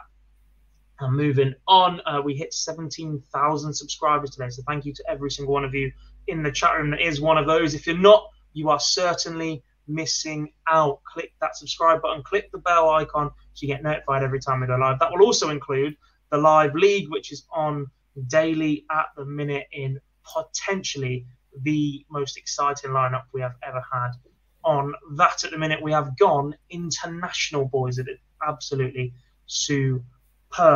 Right, on to the World Youth Championship, and we are just going to go from the top 16 because there was plenty of games in the groups, but I'll talk you through the top 16 that made it through. Nathan Rafferty uh, made it through to take on Jack Mail. Adam Gawlas uh, took on Callan Rydz. Geert Nentjes took on Liam Meek. Barry Ke- uh, Barry Keane. I've nearly gone them, folks. It's Keane Barry, not we're like on this channel. Keane Barry, Kieran Tian, Kevin Doets, Bradley Brooks, Rusty Jake Rodriguez, Lewis Pride, Ted Evetts, Niels Zonneveld, Keelan Kay, and Louis Williams. A truly, truly incredible lineup, boys. But I think that was pretty much guaranteed considering the strength of the field before we even got to the knockout stages. The group stages were absolutely stacked with the 32 players involved this weekend, and I think that was definitely the right move to make, upping it to 32 as, as late as the PDC did. Yeah, the right the right move in regards to opening and the right move for me running the event across the same day. Uh, initially, I thought it was across the same weekend. I thought it was going to be Saturday and then Sunday night the final. But even that, the, the same day, we, we saw a, quality uh, quality final that had probably potentially been question marks if we hadn't with it all been on the same day. But generally, I thought it, it done very well. Uh, massive shout out to Jar. I know who covered it on the day and kept up to date with everything that was happening. Um, but it was it was a, a quality field and it, it was quality action um, throughout the day. And just looking at the draw, just some of the names like Louis Williams, you're expecting to have a good run, being knocked out 5 1 in the last 16 game, and then Steele and Kai, example, Zonneveld, Ted Evetts, just a couple of those quality games that we had in the last 16, and this is the youth. And it goes back to when you was talking about the draw, and both you and Luke mentioned it, that we've got so many of these young players in the world draw the reason we have is the quality of the showing throughout the year on various different tours. Well, let's let's do this. Let's show you folks what happened in the group stages. It's amazing what we can do on this software as opposed to Phil being in charge. There we go, boys. Hopefully that focuses a little bit for you. In Group A, Jack Mail, Callan Rydz made it through. Owen Roelofs and John Brown were the ones to exit. Group B, Adam Gawlas, Nathan Rafferty, Reese Coley, and Joshua Richardson missing out. Joshua Richardson, the former BDO Youth World Championship winner. Uh, Jared Cole finishing bottom of his group. This is how competitive it is. Jared Cole finished bottom of a group that includes Shizuka Nakamura, Keen Barron, Liam Meek, the ones to get out that one. Dom Taylor was leading the development tour order of merit through the first weekend in the UK. He finishes third. Uh, Victor Manuel Rodriguez knocked out. Also, uh, Lee Lock Yin and Tobias Fisher missing out to the international players. Fabian Schmutzler rocked up as a 16 year old to the EU Development Tour second weekend because he wasn't old enough for the first weekend. Will be at the World Championships. We'll talk about who he's got very, very shortly. He's knocked out in the group, as is Jurjen van der Velde, uh, Nico Springer, Sebastian Bierlecki, not to leave for either of those two, and Michael Verboek and Cameron Anderson also exiting, boys. So that left us in. That's the group. Let's hide that one into the last 16 where this happened. Nathan Rafferty beating Jack Mail. Adam Gawlas beating Callan Rydz, boys. Arguably the favourite for the title this year. Callan Rydz qualified as the top youth player on the PDC as a tour card holder. Um, that's a very, very surprising result in that one, Lee. Yeah, very surprising. Rydz was the one that we was uh, was heavily tipped, especially to that further. If not, on and win it. When when you're in them latter stages, sort of anyone can go on and uh, go on and lift that title with a performance and how good they are in one game. But Callan Rydz expected him to that past Adam Dorlas, not playing at the, for me the, the level that we've seen him play previously. Had a decent World Cup, um, but surprising winning was the shot of that of the last sixteen. Yeah, Nentjes, the Dutchman beating Liam Meek, another hundred average. The, the, the fact that the youth tour produces hundred averages so frequently these days is absolutely frightening, especially at this top end. These averages are pro averages. Let's let's not beat around the bush. Uh, Keane Barry beating its compatriot Kieran Tian 5 1, who we saw at the World Championships before. the reigning world youth champion was beaten in the last 16 by Kevin Doets, the Dutchman, dispatching Bradley Brooks of 104 match average. Some performance. That Rusty Jake Rodriguez 5 1 victory over Lewis Pride. Um, Ted Evett convincing win over Niels Zonneveld, the tour card holder. Keelan Kay beating Louis Williams 5 1. Keelan has been playing in the live league throughout the year, as has Nathan Raffers, by the way, and he's involved today. On to the quarterfinals, and it was Rafferty that beat Adam Gawlas. Nentjes beating Keane Barry, perhaps surprising that one, boys, especially Luke, after Keane Barry played so well up on stage against Peter Wright earlier in the weekend. Yeah, and I think this is why it's very difficult, and I know we'll probably touch on this about why where you get the distinction for like the youth slash development because there's a few players that are in here like Rydz who I think is already developed. You know, he's top the pro tour order of merit theoretically. No matter what his age is, he's already a professional darts player. Keane Barry is someone that I think will benefit from being in the development tour for the next couple of years, even though he has a tour card because he can still play against the top lads in this tour, and he can't beat them week in week out. He's not exactly dominating the tour, so it was interesting that he did get beat by Nentjes, especially as you say from what we saw against Peter Wright. But obviously, it's going to it's a fine line and it's difficult. And I know people have criticised Ted for being uh, still in the World Youth Championship at 24, but Keane Barry's still a really young lad, and he's potentially got six more years. So, how who knows how many World Youth titles he could potentially collect? He hasn't won this one this year, but next couple of years, let's see what happens. Yeah, look, we'll we'll get on to the age debate, no doubt, very very shortly. But if you look at the age of the last four winners, I think it is 23, 24, uh, however, Brooks was, I think he was 21, and then another 24. Certainly makes for an interesting conversation. Kevin Doets continuing a good run, beating Rusty Jake Rodriguez 5 1. Some victory that. And Ted Evett beating Keelan Kay. Uh, on to the semi finals, the last games that were played in Reds. And it was Nathan Rafferty beating Geert Nentjes 5 3 and Ted Evett beating Kevin Doets 5 1. Boys, before the final, in which we have a new World Youth Champion and one of the most successful development tour players of all time, Lee, bowing out with a World Youth Championship. Yes, he's 24. Again, we'll talk about that in a second, but it is a fitting end to Ted Evett's development tour career. Yeah, he's uh, he's been one who obviously we've seen him with Attard and then and lose it hard. But on, on this tour, he's just been incredible. The amount of titles he's picked up, picked up at Top I believe, this year as well. Um, in that final, there was there was parts of it where, uh, especially early on, where you thought Rafferty's potentially Dodymir and that experience at the Slam would have helped. Um, but Ted Evett, he deserves a title. I think what it, what he's done himself in this uh, in the whichever we want to call it in the youth development whatever sort of terminology we're using across the years he's just been he's been so good. Um, so massive congratulations Ted Evett and I'd just love to see him now have a good run. It seemed like he had a bit of a knock on and I know there was an interview sometime this year a bit of a knock on um, from the Fallon defeat not and not just him we've seen experience probably Mensur and the effect it's had on him once and potentially now twice. Um, it, will be now, hopefully, we'll see that confidence from Ted um, and we'll see him push on next year. Um, well, say next year, hopefully down into the world. We will indeed. And Luke, a word on our runner up, Nathan Rafferty. Um, he's had a decent year, Grand Slam participant, um, not to be in the world final, but he does look a solid talent as Nathan Rafferty. His action is very easy, very free flowing potentially, well, he did miss out on Q School earlier in the year, but he's got to be up there in contention for it this year, surely.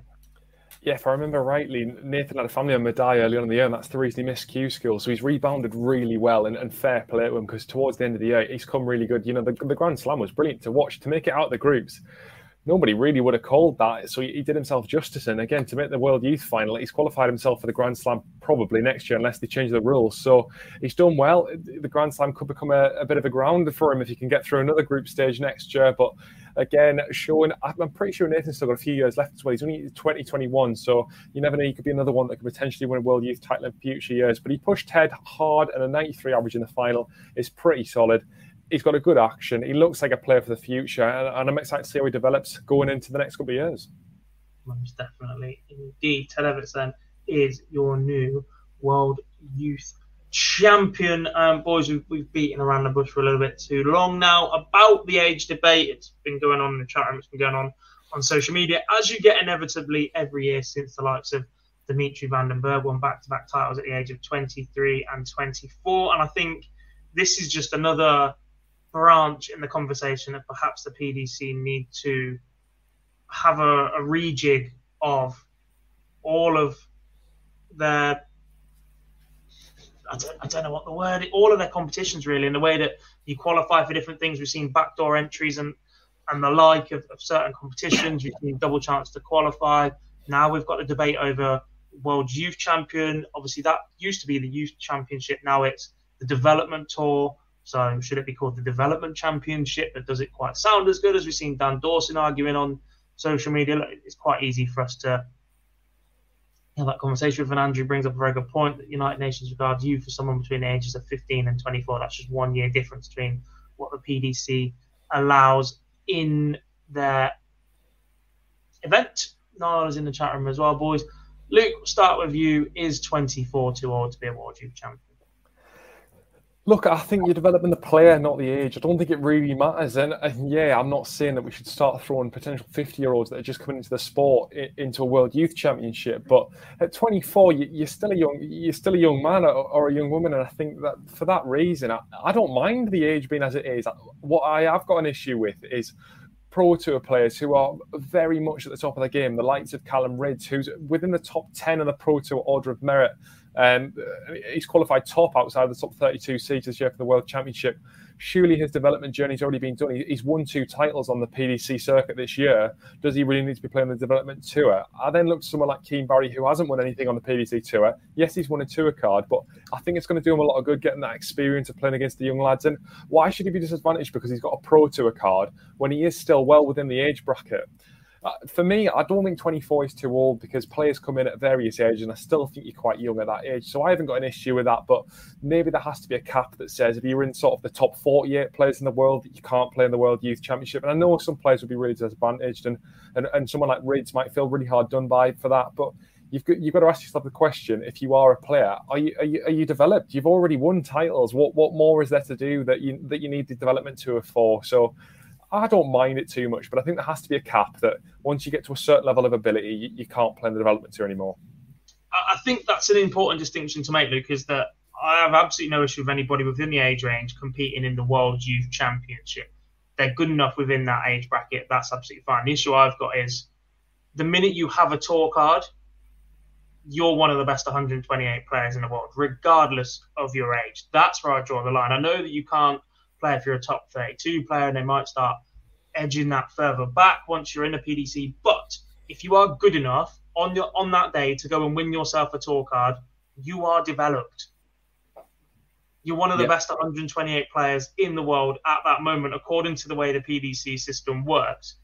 You shouldn't be getting the opportunity to go and hone your game elsewhere against players that are trying to work their way up to be at the point where they can be a tour card and professional dart player. That is ultimately the difference between the development tour and the pro tour, and that's where I've always had an issue with. Even as somebody that's played on it before, I have been the benefactor of the age rule. I, at one point was, I'm pretty sure, the oldest player on the tour because you have to be 23 or under on the day of the world final, the day after the world championship final. My birthday was two weeks later. Luke Humphries was a month after that as well. At one point, me and him were the two oldest players on the tour, playing at 24 for pretty much the entire season. We were 24 for nearly three months before the tour even started, but we were eligible for the entire year. So there's, there's a big difference between my ability and Luke Humphries' ability. Don't get me wrong, um, but yeah, that it's even as a benefactor of it. That's the that's the line I draw. It's the tour card issue I've got a problem with, not the age bracket they put on a development tour. Um, yeah, I'm I'm with you on that. That for me, there's so many different tours now, and I'm even going to throw the the, um, the women's into this. For me, if you're on the main PDC tour, you should not be participating in a second one. The only yeah. people who, who should be participating in a second tour are the reserves, who then end up playing on the main PDC one in the Pro Tour events. And yeah. that is just because you are a reserve playing in that event. And that's a step up. Um, every other tour apart from the main PDC one is, a, is in theory, a step down. So if you are then able to play on that level below, it just for me just doesn't uh, just doesn't seem a bit right. But just obviously someone who has benefited it from it is is Ted having that experience of, of playing on both, winning the titles that he has over the years, um, and has seen him now go on and, and win that title at the age of 24. Well, you look at the players that, that have come through that production line, if you like, Luke Humphries, Dimitri Van den Bergh, uh, Jeffrey De Zwaan on his way to the top 32 player that he was. You've got Ted Evetts involved in there. We've got Bradley Brooks. We've got Nathan Rafferty. It has produced this absolute procession of players, but I just think that standard is is competitive enough there. And look, Andrew makes a good point. You aren't really developed. Some of the young players do get smashed on the Pro Tour. But it was their decision to go on the Pro Tour. And, and that's got to be a decision that they yeah. make if they're ready or not. I, I still don't think that because of their age, they we even if I'd been in that position, we should there should not be the option to play in both. Once you're in the Pro Tour, that's it. You're in the upper echelon. Um, look, Q School may well be a lottery, but again, you're at Q School with the intention of becoming a tour card holder. You're in you're at Q School with the intention of hoping to be a professional dart player. Yes, you might be there to potentially hope you're a challenge tour player, but at that point, I, am not sure I agree with that mentality. You've got to back yourself to to go and be a tour card holder. Aaron Beeney is one of the prime examples of that. Some of the early youth winners are nowhere now, Tommy. Yeah, perhaps. Look, some of them have certainly struggled. Arron Monk, James Hubbard are two of the ones that spring to mind. Um, two fantastic victories over Michael Van in, in finals, but have struggled since the game has moved on. But you think those finals are what, 10, 12 years ago now? The sport has evolved massively in that time, especially at the grassroots and youth level. And some players just have not been able to make that transition. There's plenty of names being thrown around that you can talk about as a good player back in the day that hasn't quite brought it onto a pro game. Not everybody's cut out for it. So, look, there's, there's people in the chat room said about Q being lucky. I, I, I, don't agree with it being lucky. You're not going to get lucky four times. And if you do get lucky four times and you're lucky enough to go and get lucky on a pro tour, that's not luck. There's got to be some sort of ability in there. You're not going to get. You're not going to throw three random darts at the board constantly and keep making your way through. You have to have some level of ability. That's just how it works. And then you have the decision to decide to progress on it. Um, I'm going to bring this a little bit full circle before we move on from the youth discussion. And I completely forgot about this while we spoke about that final. But we do have um, Ted Evetts' interview from after the game. We'll listen to that one. And then, folks, who kept you waiting long enough, we do have the graphic ready to go. We will talk about the World Championship draw in a little bit more depth and how it all pans out. But this is Ted Evetts. That's a bit like Humphries, isn't it? Really, last opportunity, and I think it shows a bit of guts, really, if I'm honest. But no, do you know what? I said at the start of the day to Owen Roelofs, I'm going to win this today, and he goes, oh, like 20 quid, 40 quid, like come on. I'm like, yeah, okay, whatever. And the first game came up, three 0 down. I'm thinking, oh, I'm, I'm 40 quid out of pocket, kind of thing. But no, um, as soon as I started to find the ball today, it was kind of like it was going to have to take something great to stop me kind of thing.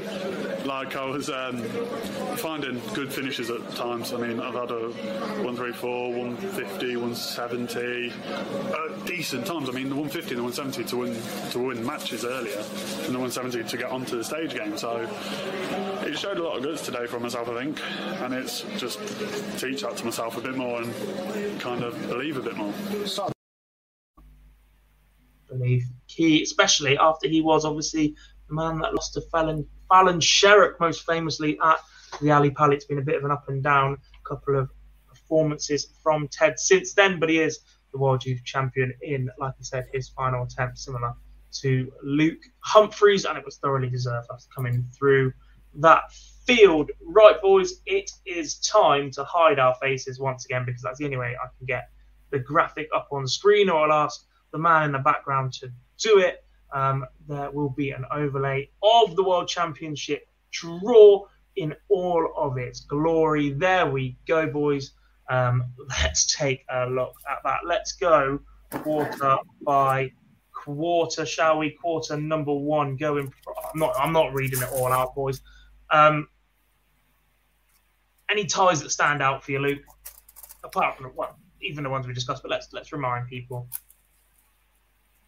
Well, I think first off, it's got to be Steve Beaton against Fallon Sherrock. Look, we were all looking for a name coming out the draw. It's going to be interesting. Steve hasn't been on great form But if he turns up and can average sort of 90, 95, potentially he takes a couple of sets of her and pushes her quite far. But then if she does get through that round, Kim Huybrechts is someone that's coming into a really good bit of form recently. So that could be a little bit of a, an interesting one for me. And then you look at the one just below that as well. Ross Smith against Jeff Smith, really disadvantaged by winning the uh, the Continental Cup tournament and getting himself in as an international qualifier rather than a Pro Tour qualifier. Ended up with one of the better Pro Tour players in Ross Smith, who is another one coming into form, and then potentially facing Stephen Bunting in round two. So Jeff Smith's got his work cut out if he wants to try and make it through to round three, and we'll have to see what he gets from there. But them two, definitely in that first section of the draw, really do stand out for me. yeah, Lee, what, what, what takes your fancy? Yeah, I'm just moving down and looking at section two, and it's hard to not look at that German tie of Florian Hempel and Martin Schindler to, to meet Dimitri. Um, but just just a couple of up from that, we've just spoke about him um, in a bit of depth. Ted Evetts coming up against Jim Williams.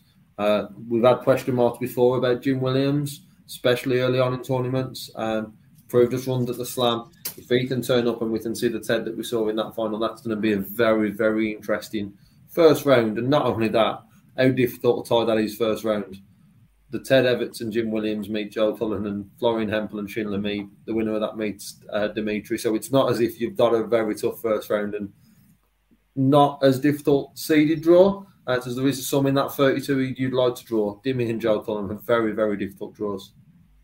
Yeah, and look, without being disrespectful, if, if you glance quickly at this draw, if you wanted to be in a section, I think you might pick this one at the minute. The way that the qualifiers yeah. and, and the, the, players that have come in.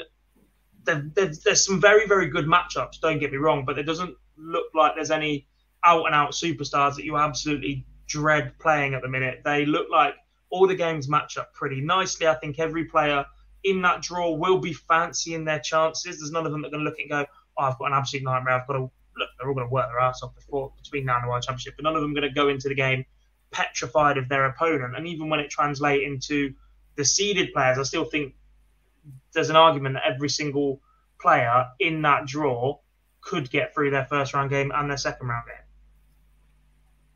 Yeah, I'm with you on that section. There's just there's names you look at. Obviously, that in that in section two, people like James Wade, Mervyn Tind, um, I know they're two you boys. People like Dimmy. As much as there's no surprise if they don't want to get to the semi-finals or finals. The thing is, they are also players, all three of them, who at times can just not turn up and we not see that game. And all of, all of the majority, probably not say all, but majority of that section can then punish those players.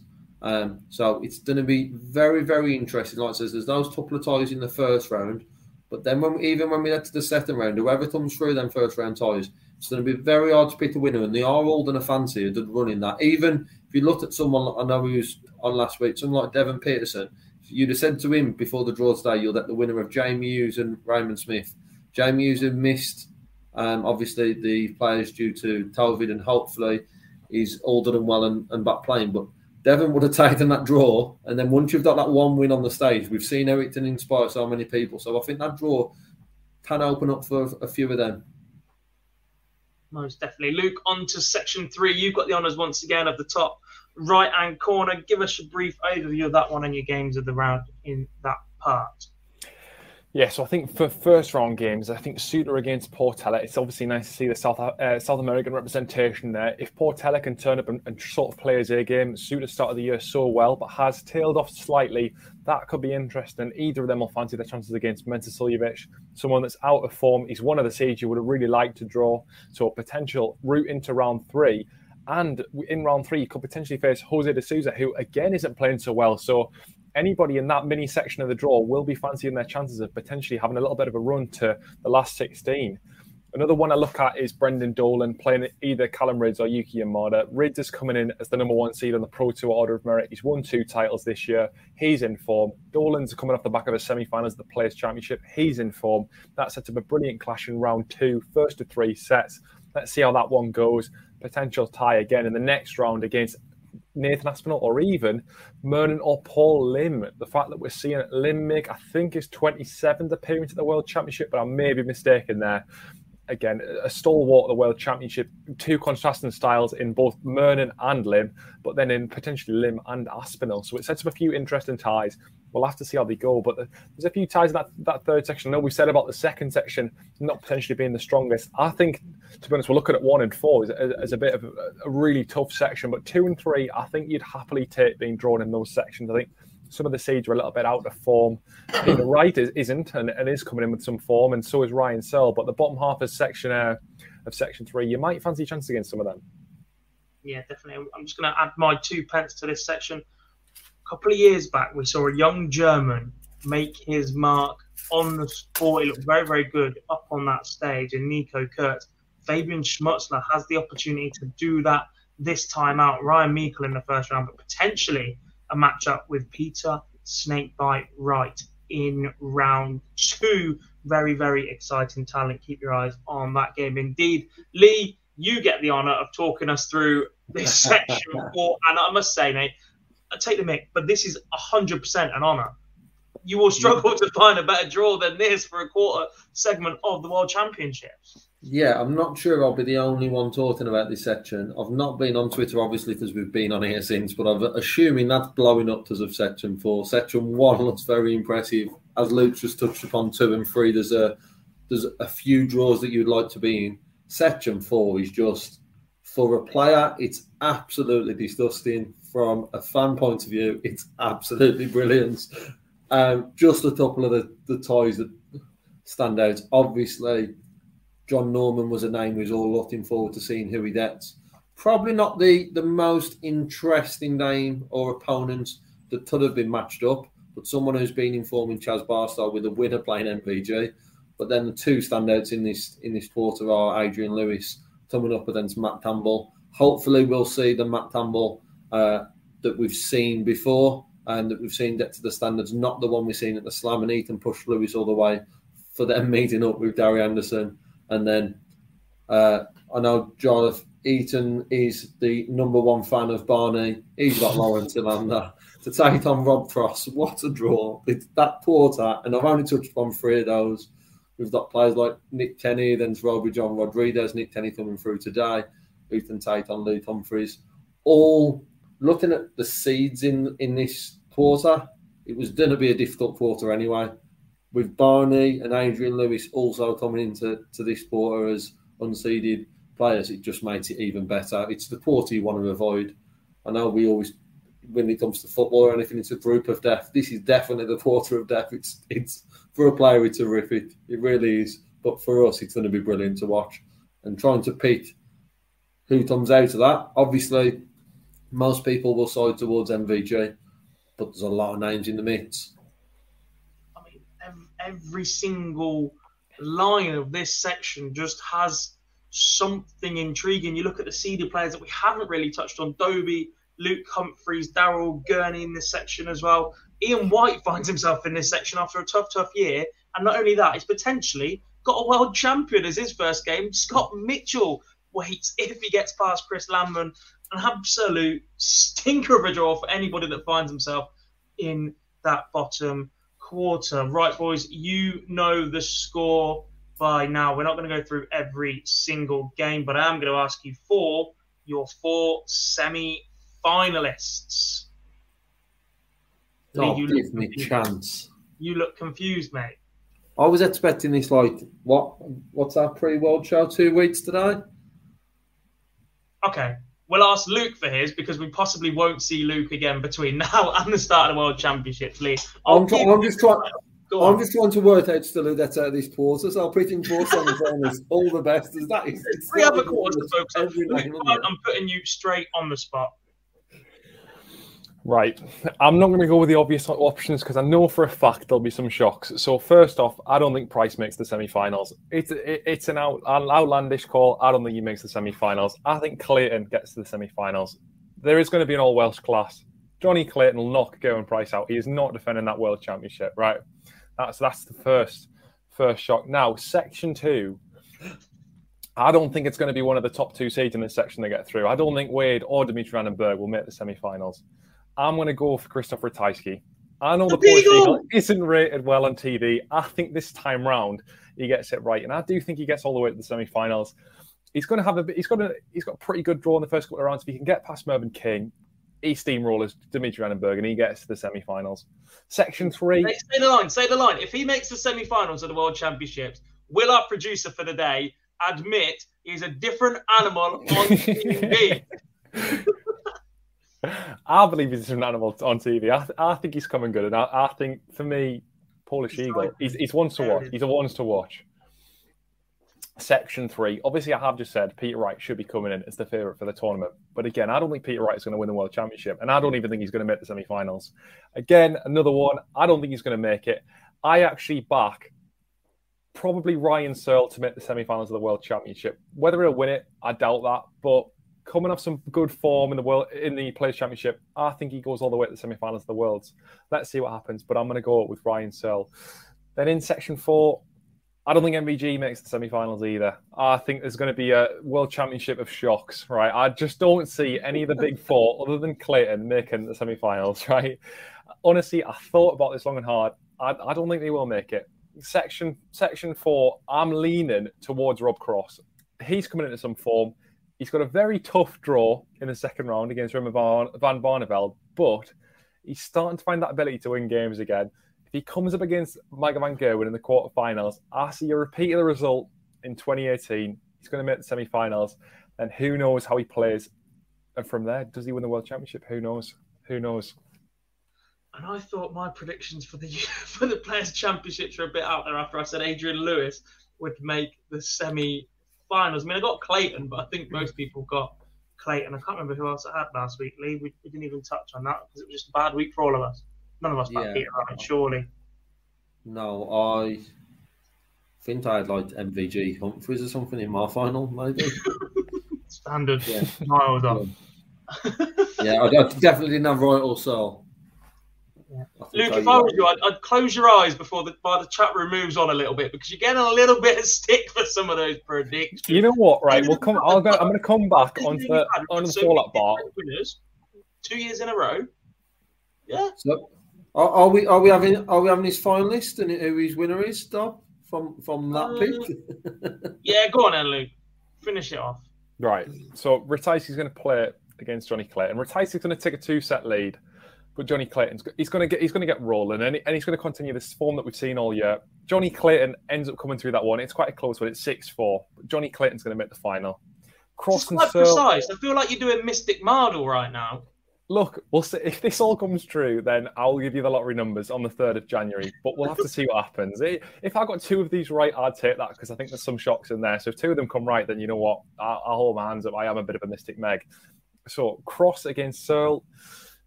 I think this one goes long. I think Searle wins at six three. I think Searle makes the world final. I think from that point onwards, he gets put into the Premier League, but that's the story for another day. We'll see what happens after the final. But Searle, Searle makes the world final. Shells all over the place here, mate. Jeez.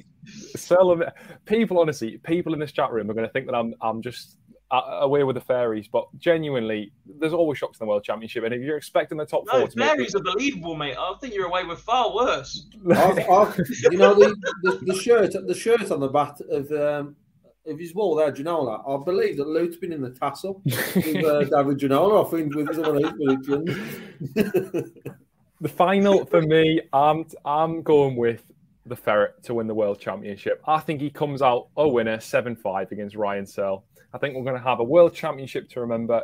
It's going to be full of shocks. We're really going to enjoy it after a fantastic draw. I think it sets it up really nicely for Christmas. Let's see what happens. Maybe I'm I'm miles away from what actually happens, but if the top, if um, Johnny Clayton or Gerwyn Price don't make it through, I would be shocked. If Peter Wright, MVG, and Gerwyn Price all make it through the semi-finals, I will eat my hat. There's no way that is happening this year. Jonathan, we snipped that little bit there. That was Gerwyn Price, Peter Wright. It was the other one, and MVG. MVG. Like the semi-finals. He'll eat his ass. There is no way all three of them make the semi-finals. I will buy you a new hat, my friend. um, PB is in the chat room. He says the Michael Van Gerwen question has been asked. I cannot remember what the Michael Van question Van Gerwen question is, but we've been promising that we'd ask him the next time we spoke to him. I think it was if he could have one dart back, which yes. one would it be? Yes. That question has been asked, which hopefully means that'll be up on our YouTube channel shortly. And hold on a minute, boys. I'm just getting Phil Bars' predictions for the World Championships in my ear. I'm not wearing anything, but you know, uh, Fallon Sherrock wins the first quarter. She beats Gerwyn Price in the third round, um, then beats Michael Smith. Not to be for Bully Boy once again, but he goes deep and he will be in the Premier League because he deserves to be in the Premier League. Uh, in the second quarter, not James Wade because don't like him. Uh, Dimitri Van den Bergh will make it through.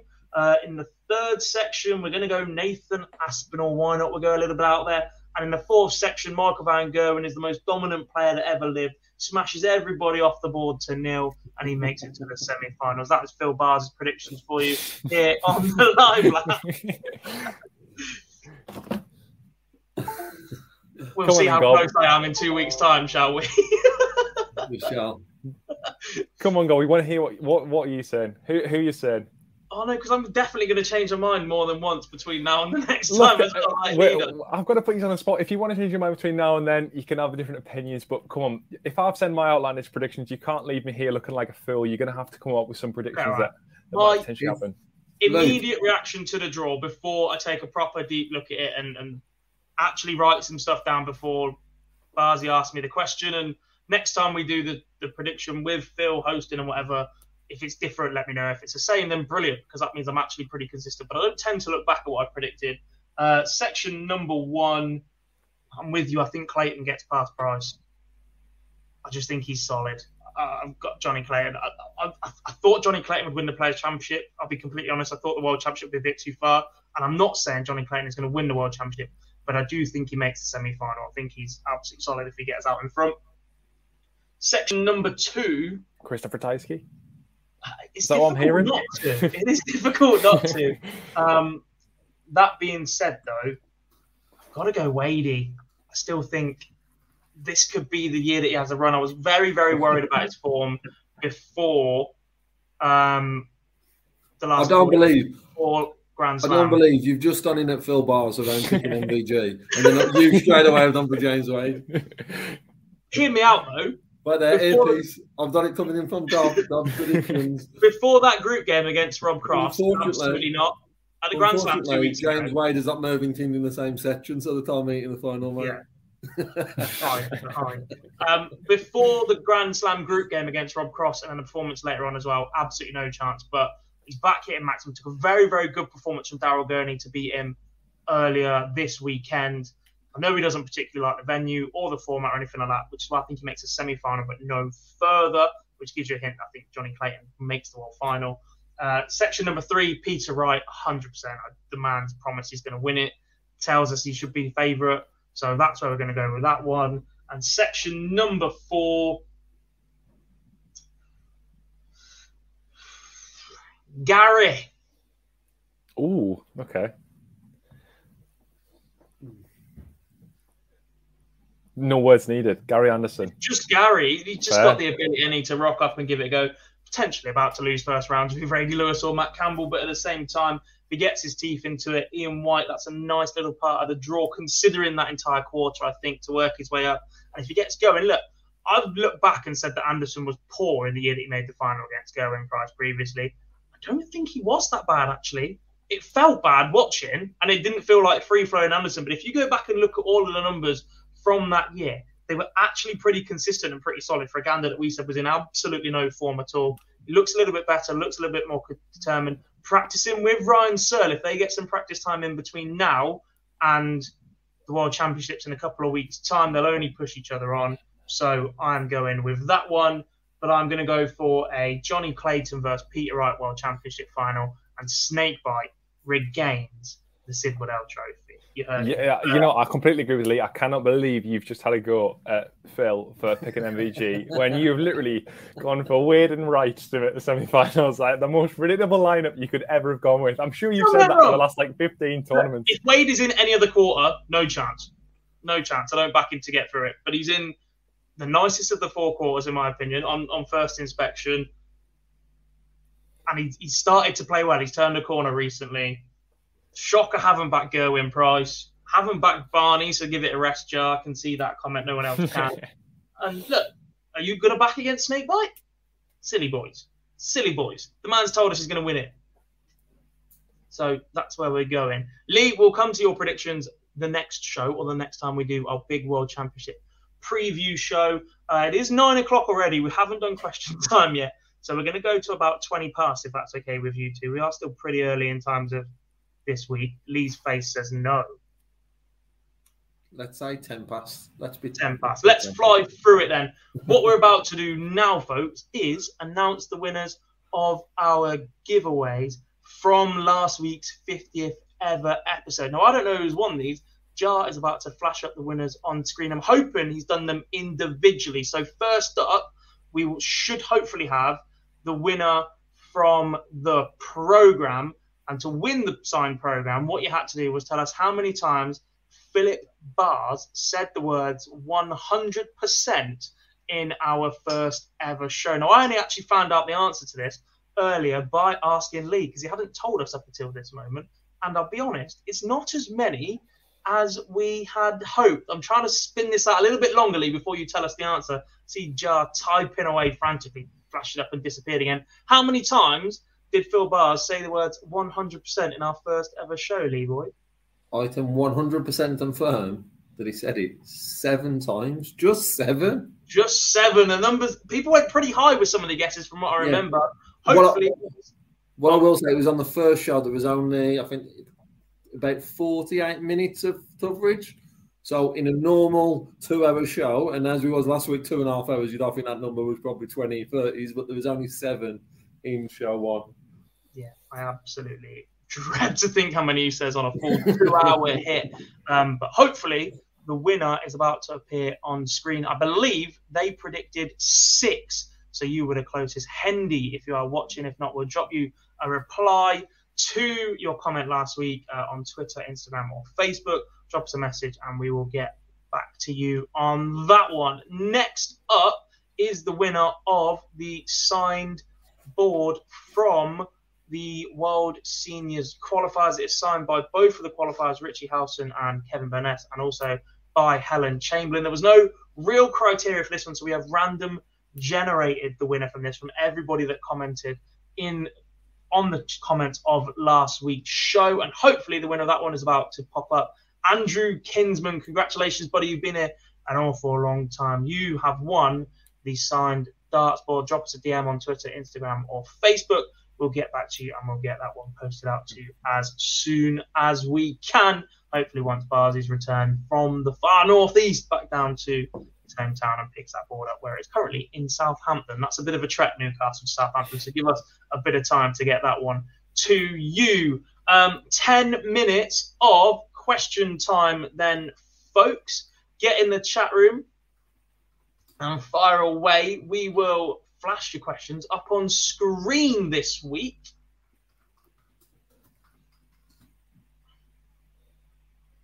Absolutely our pleasure, Andrew.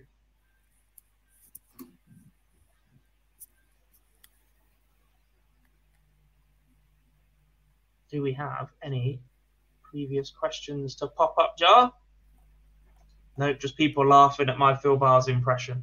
I think the reason there's not as many as normal is because we've obviously done the show a bit different with a World Championship. Uh, Watch of London, we've seen that, but there's one in here.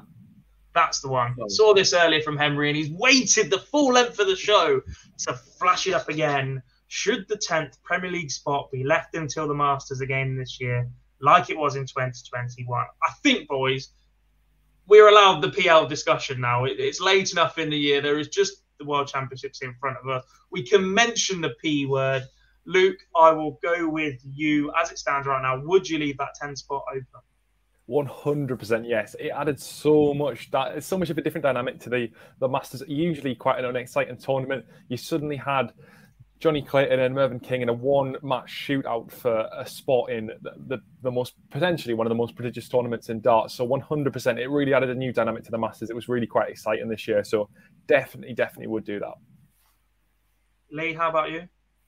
I'm not convinced. Um, I'm There's obviously no guarantee, by the way, that yeah. the Masters winner will be awarded that spot. Last year, as Matt Porter said, it was a complete accident that that's the way it left out. They were they were going to pick a player based on performances. It turned out the two players that hadn't qualified for the Premier League as yet made the final, and at that point it became a shootout, which was absolutely the perfect thing to do. It was Mervyn King against Johnny Clayton. How different would this year have been, by the way, if Mervyn King had won the Masters instead of Johnny Clayton? How ridiculous is it a notion that this started was Barrow one of the most successful TV title runs in a calendar year ever? The, year of 2021 wouldn't have been as good. That's all I'll say on that one. Um, Without Merv winning, what's your mouth out, good sir? Merv's on the wall, the, yeah, the, the one for me is I'm not. We're not going to have that situation. Probably if you look at the next five, six years of finals, the chance of us having two players in there who are not already in the Premier League is going to be slim. I've not looked back over the previous years. Sure someone will jump in and tell me if I'm running with odds. But moving forward, to have then a tournament where you've potentially got the quarter-finals where seven of the eight are already in the Premier League, potentially, and something like that. Do you then give it to the lowest place? I just think if you're doing it for the Masters, you've got to have it set that. Do you have it set that it's the winner of the Masters or it's this player? How, how do you position that?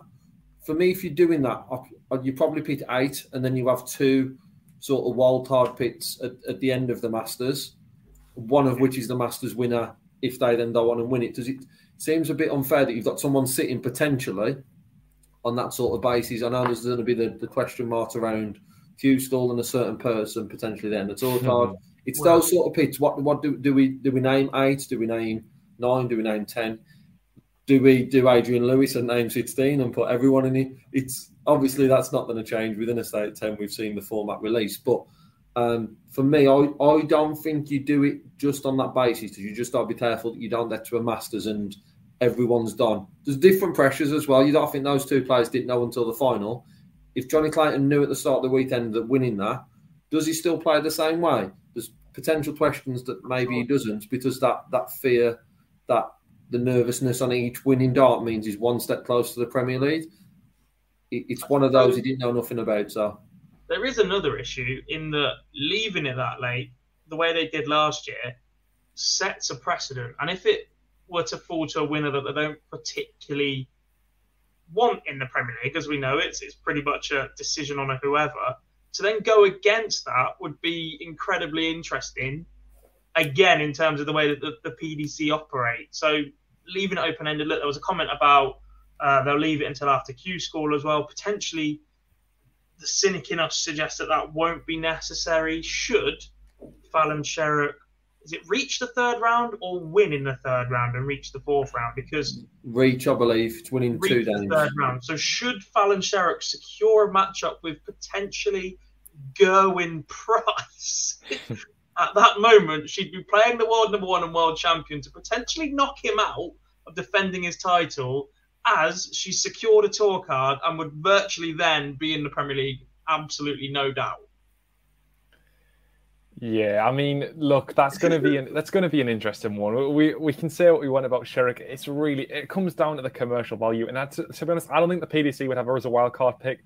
That one probably comes down to whether Sky want her on the TV every week, and realistically, if she's got a tour card, then I think the commercial value they probably will go with it. So maybe she's a shoe in if she does get through the third round and gets a tour card, but without one, I think it's very difficult to see them giving her one because I think the backlash would be would be pretty horrendous.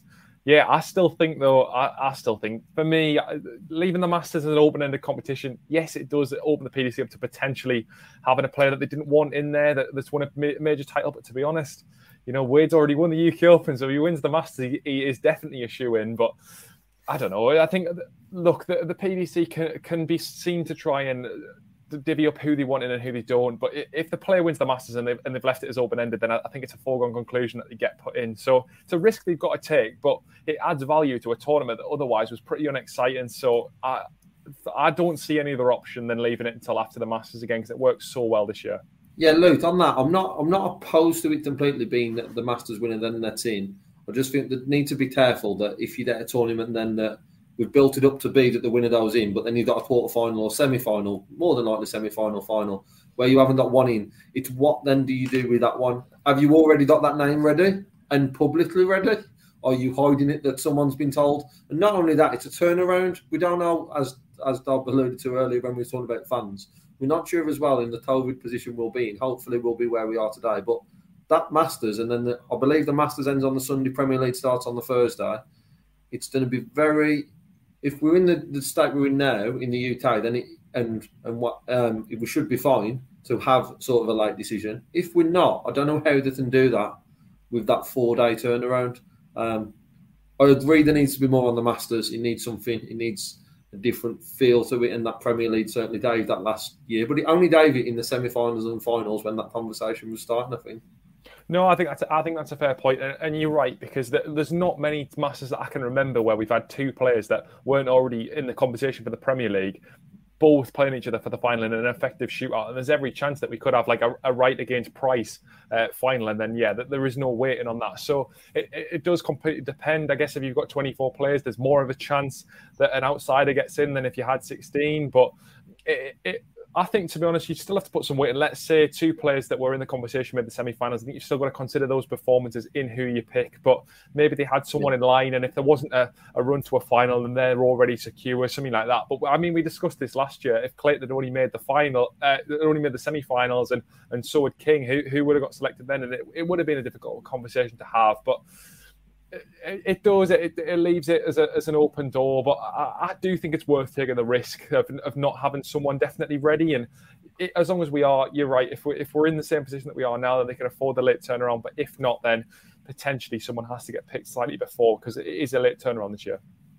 Yeah, hundred percent. Plenty of questions in the chat room. We'll go with this one from Craig. We are going to wrap up very very shortly as Lee has elsewhere to be. Apparently, we're not good enough for him an hour before we be finishing the show. It's not like he's not normally sat with us until quarter past ten every week. But you know, we're not good enough for you, pal. That's absolutely fine. You just want to go and watch the Gerwyn Price documentary on ITV4 that everybody's making fun of me in the chat room for. Craig says, "Did I hear right from Jarlath?"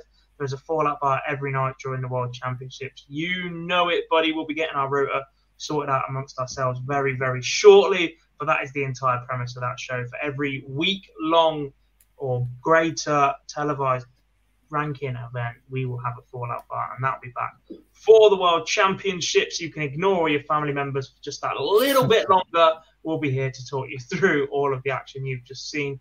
King Cook, if Wade gets displaced from number four, do you think Sky PDC will snub him for a Premier League pick? I have my opinion on that. Phil Bars has the complete opposite opinion on that. I don't think he should get snubbed. There are plenty out there that will say that he will because he did get a backdoor entry last year after Gerwyn Price had to withdraw. Is getting to the Premier League final last year good enough to guarantee Jose a Premier League spot next year? It was good enough for Nathan Aspinall last year. Whether or not it'll be good enough for a player that Sky didn't particularly want in the lineup previously is yet to be seen, especially as he is struggling of late. I think Jose de Sousa needs a good couple of performances at the World Championships to remain in contention for that one. Um, and then, Jamie, what do you think the odds are of a Price versus Gando repeat? Look, complete opposite quarters of the draw. They both have to come through tougher sections of the draw right now. Um, but I can certainly see it happening as I've backed one of them and I've backed the other one to lose to his compatriot. But if he does do the job over Johnny Clayton, I'd certainly think that section is between those two without writing anybody off gents, I think that is enough for this evening. Thank you very much to everybody that has joined us this evening from the World Championship draw watch along all the way through our usual ramblings.